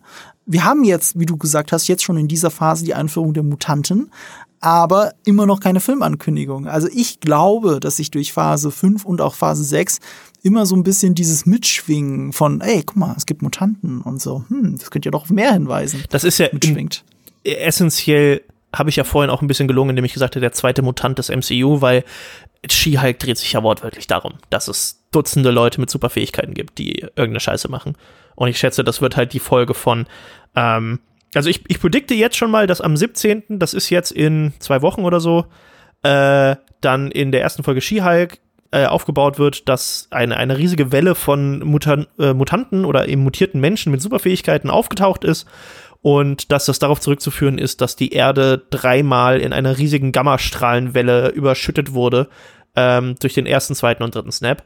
Und deswegen das auch nur auf der Erde ist. In den Comics ist es ja auch so, dass nur auf der Erde die superbefähigten Leute sind und nicht im ganzen Universum verteilt. Ähm, und das da eben damit zu tun hat, dass die Erde einen besonderen Platz hat. Und hier ist das kann halt ich mir Snap. nicht vorstellen, aber so hat Monika definitiv ihre Kräfte bekommen. Monica Rambo. Monica Rambo kriegt ihre Kräfte, weil sie durch die, die, die Wand des Hecks läuft, wo vorher gesagt wird, die Strahlung ich, ich glaub, ist so du denkst einfach zu episch für eine kleine Comedy-Serie, die von der Rick and Morty ja, Autorin geschrieben wird. Ach so, ich meine nicht unbedingt, dass das in der Serie ähm, alles so erklärt wird, aber ich glaube, dass das, das der Grund ist, warum die Mutanten entstehen im MCU. Weil ich meine, in den Comics ist es äh, ursprünglich auch nur gewesen, ja, ja da waren ganz viele Atombombentests. Ja, und die war auch in der Zeit da, wo gesnappt wurde. Also der Punkt ist, dass äh, Monika ja nur zwei Snaps mitbekommen hat, weil ähm, oder? Hat sie alle drei mitbekommen? Ich, ich, ich glaube, du bist sie zu früh damit, aber weißt du was? Ja. Wir werden es in drei Wochen wissen. da müssen wir ja gar nicht ja. darüber diskutieren. Viele, die das jetzt hören, die, die, die haben schon die CGI gesehen wahrscheinlich. Keine Ahnung. Der Podcast ist immer alles ein bisschen langsamer. Äh, was ich aber wirklich auch sehr, was mich wirklich gewundert hat, war, Shang-Chi war ja als äh, Will Return, glaube ich, angekündigt, wenn ich mich richtig erinnere. Ja. Eternals 2, da erinnere ich mich mit, Grausen, mit Grauen dran, dass das angekündigt wurde, dass sie zurückkommen. Davon sehe ich gerade nichts. Müsste ja alles dann in Phase 6 passieren. Phase 6 natürlich noch viel größer größer als das, was wir wissen. Wir wissen nur von drei Projekten. Genau. Ich kann dir auch genau sagen, wie die Filme alle okay. heißen. Also, und da sind wir jetzt bei diesen ja. Anmeldungen. Ähm, Trademarks, ah, sorry, ach, nicht Patente, ach, das meinte ich. Okay. Trademarks. Hau raus. Ja. Ja. Äh, und zwar, ähm, das Interessanteste daran eigentlich ist, dass schon zwei weitere Sagas angekündigt wurden. Die Timeless-Saga und die Eternity-Saga. Die Eternity-Saga offensichtlich zurückzuführen auf jetzt eben Thor äh, die Timeless-Saga sehr wahrscheinlich, weil die Zeit im Arsch ist, nachdem Secret Wars vorbei ist. Ähm, es wird eine ein Runaways-Film oder Serie geben, was ich sehr cool finde, weil die Runaways waren eigentlich ganz geil, aber wurden halt so ein bisschen unter den Teppich gekehrt, als die rauskamen dann. Äh, es wird einen Film oder Serie mit dem Titel Hercul Hercules Rise of the Gods geben, was die direkte Folge von Thor 4 ist. Was überhaupt nicht nach einem MCU-Film klingt. Ja, überhaupt nicht. Es wird Shang-Chi and the Wreckage of Time geben, was mich noch mehr dahin führt, dass die äh, nach, nach Secret Wars, äh, ähm, also meine Theorie ist, dass nach Secret Wars die ganzen Helden in verschiedenen Zeitaltern gefangen sind und irgendwie wieder zurückkommen müssen, weil die Zeit nicht mehr richtig funktioniert. Und deswegen hast du dann eben diese verschiedenen äh, ähm, Sachen wie auch äh, den 1950er Jahre spielenden Captain America Film und sowas.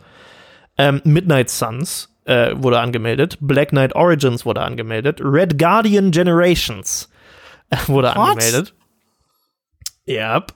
Äh, dann ein weiterer Avengers-Film, Avengers Excursion, was vermutlich das Ende von dieser ganzen Alles ist kaputt-Reihe sein wird, weil es natürlich das Gegenteil von der Incursion ist.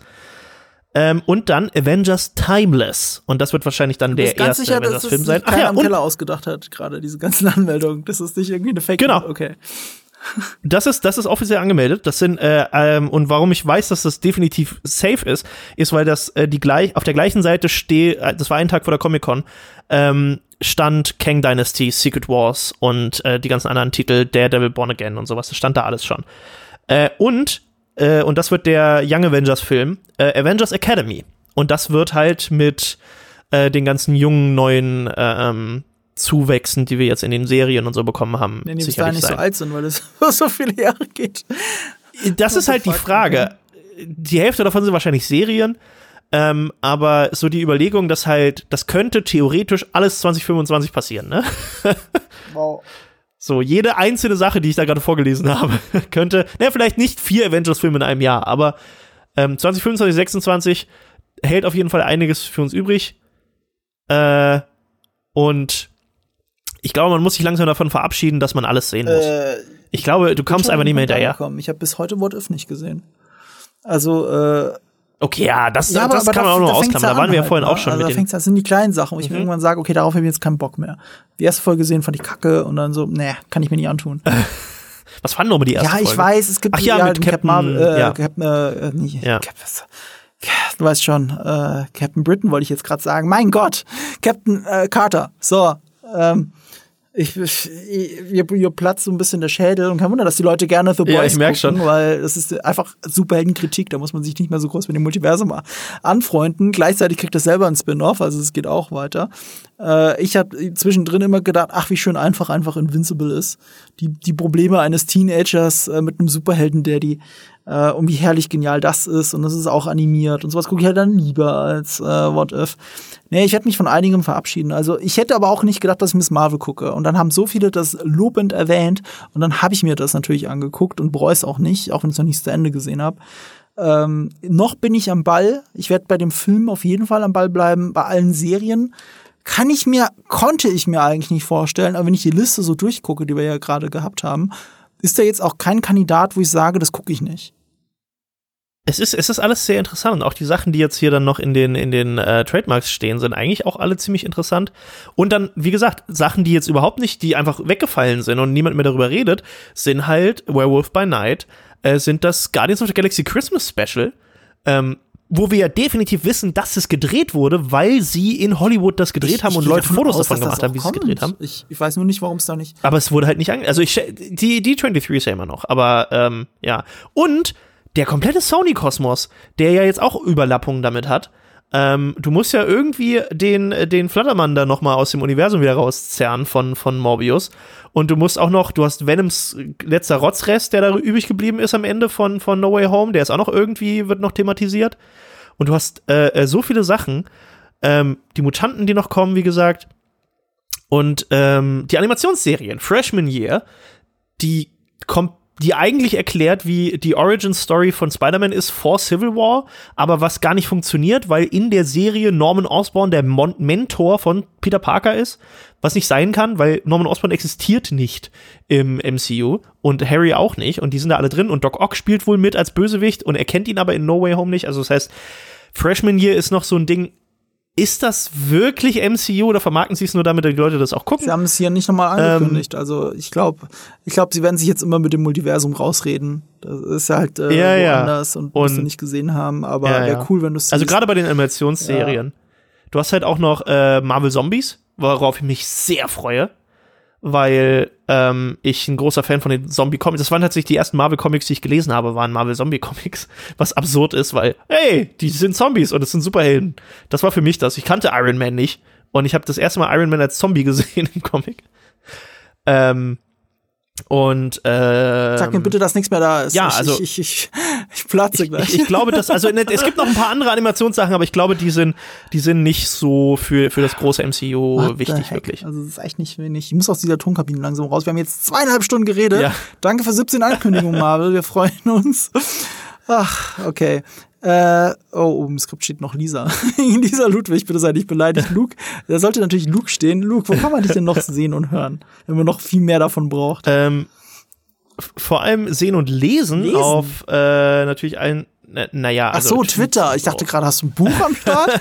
Irgendwas, was ich nicht mitgekriegt oh, habe? Irgendwann mache ich das mal. Äh, und das heißt, warum ihr nichts versteht. Ähm, Nee, also ich, ich mache äh, YouTube-Videos dreimal die Woche im Normalfall äh, auf Nerd Factory, youtube.com slash nerdfactory. Ähm, und ich habe eigentlich auch einen Podcast, aber der ist so, ähm, naja, der, der ist das Gegenteil von Marvel äh, äh, Properties. Der kommt nie und wenn er dann kommt, dann ist es sehr überraschend und niemand hat ihn angekündigt. Äh, deswegen äh, geht mal lieber einfach auf YouTube, da, da gibt's genug äh, Sachen. Deine Videos auch lang genug und Marvel gibt's ja her. Auch Star Wars, da redest du ja auch viel genau, drüber. Genau. Ähm, ich guck auch immer mal wieder rein. Manchmal ist es mir dann schon zu viel, aber es liegt nicht an dir, sondern am Content.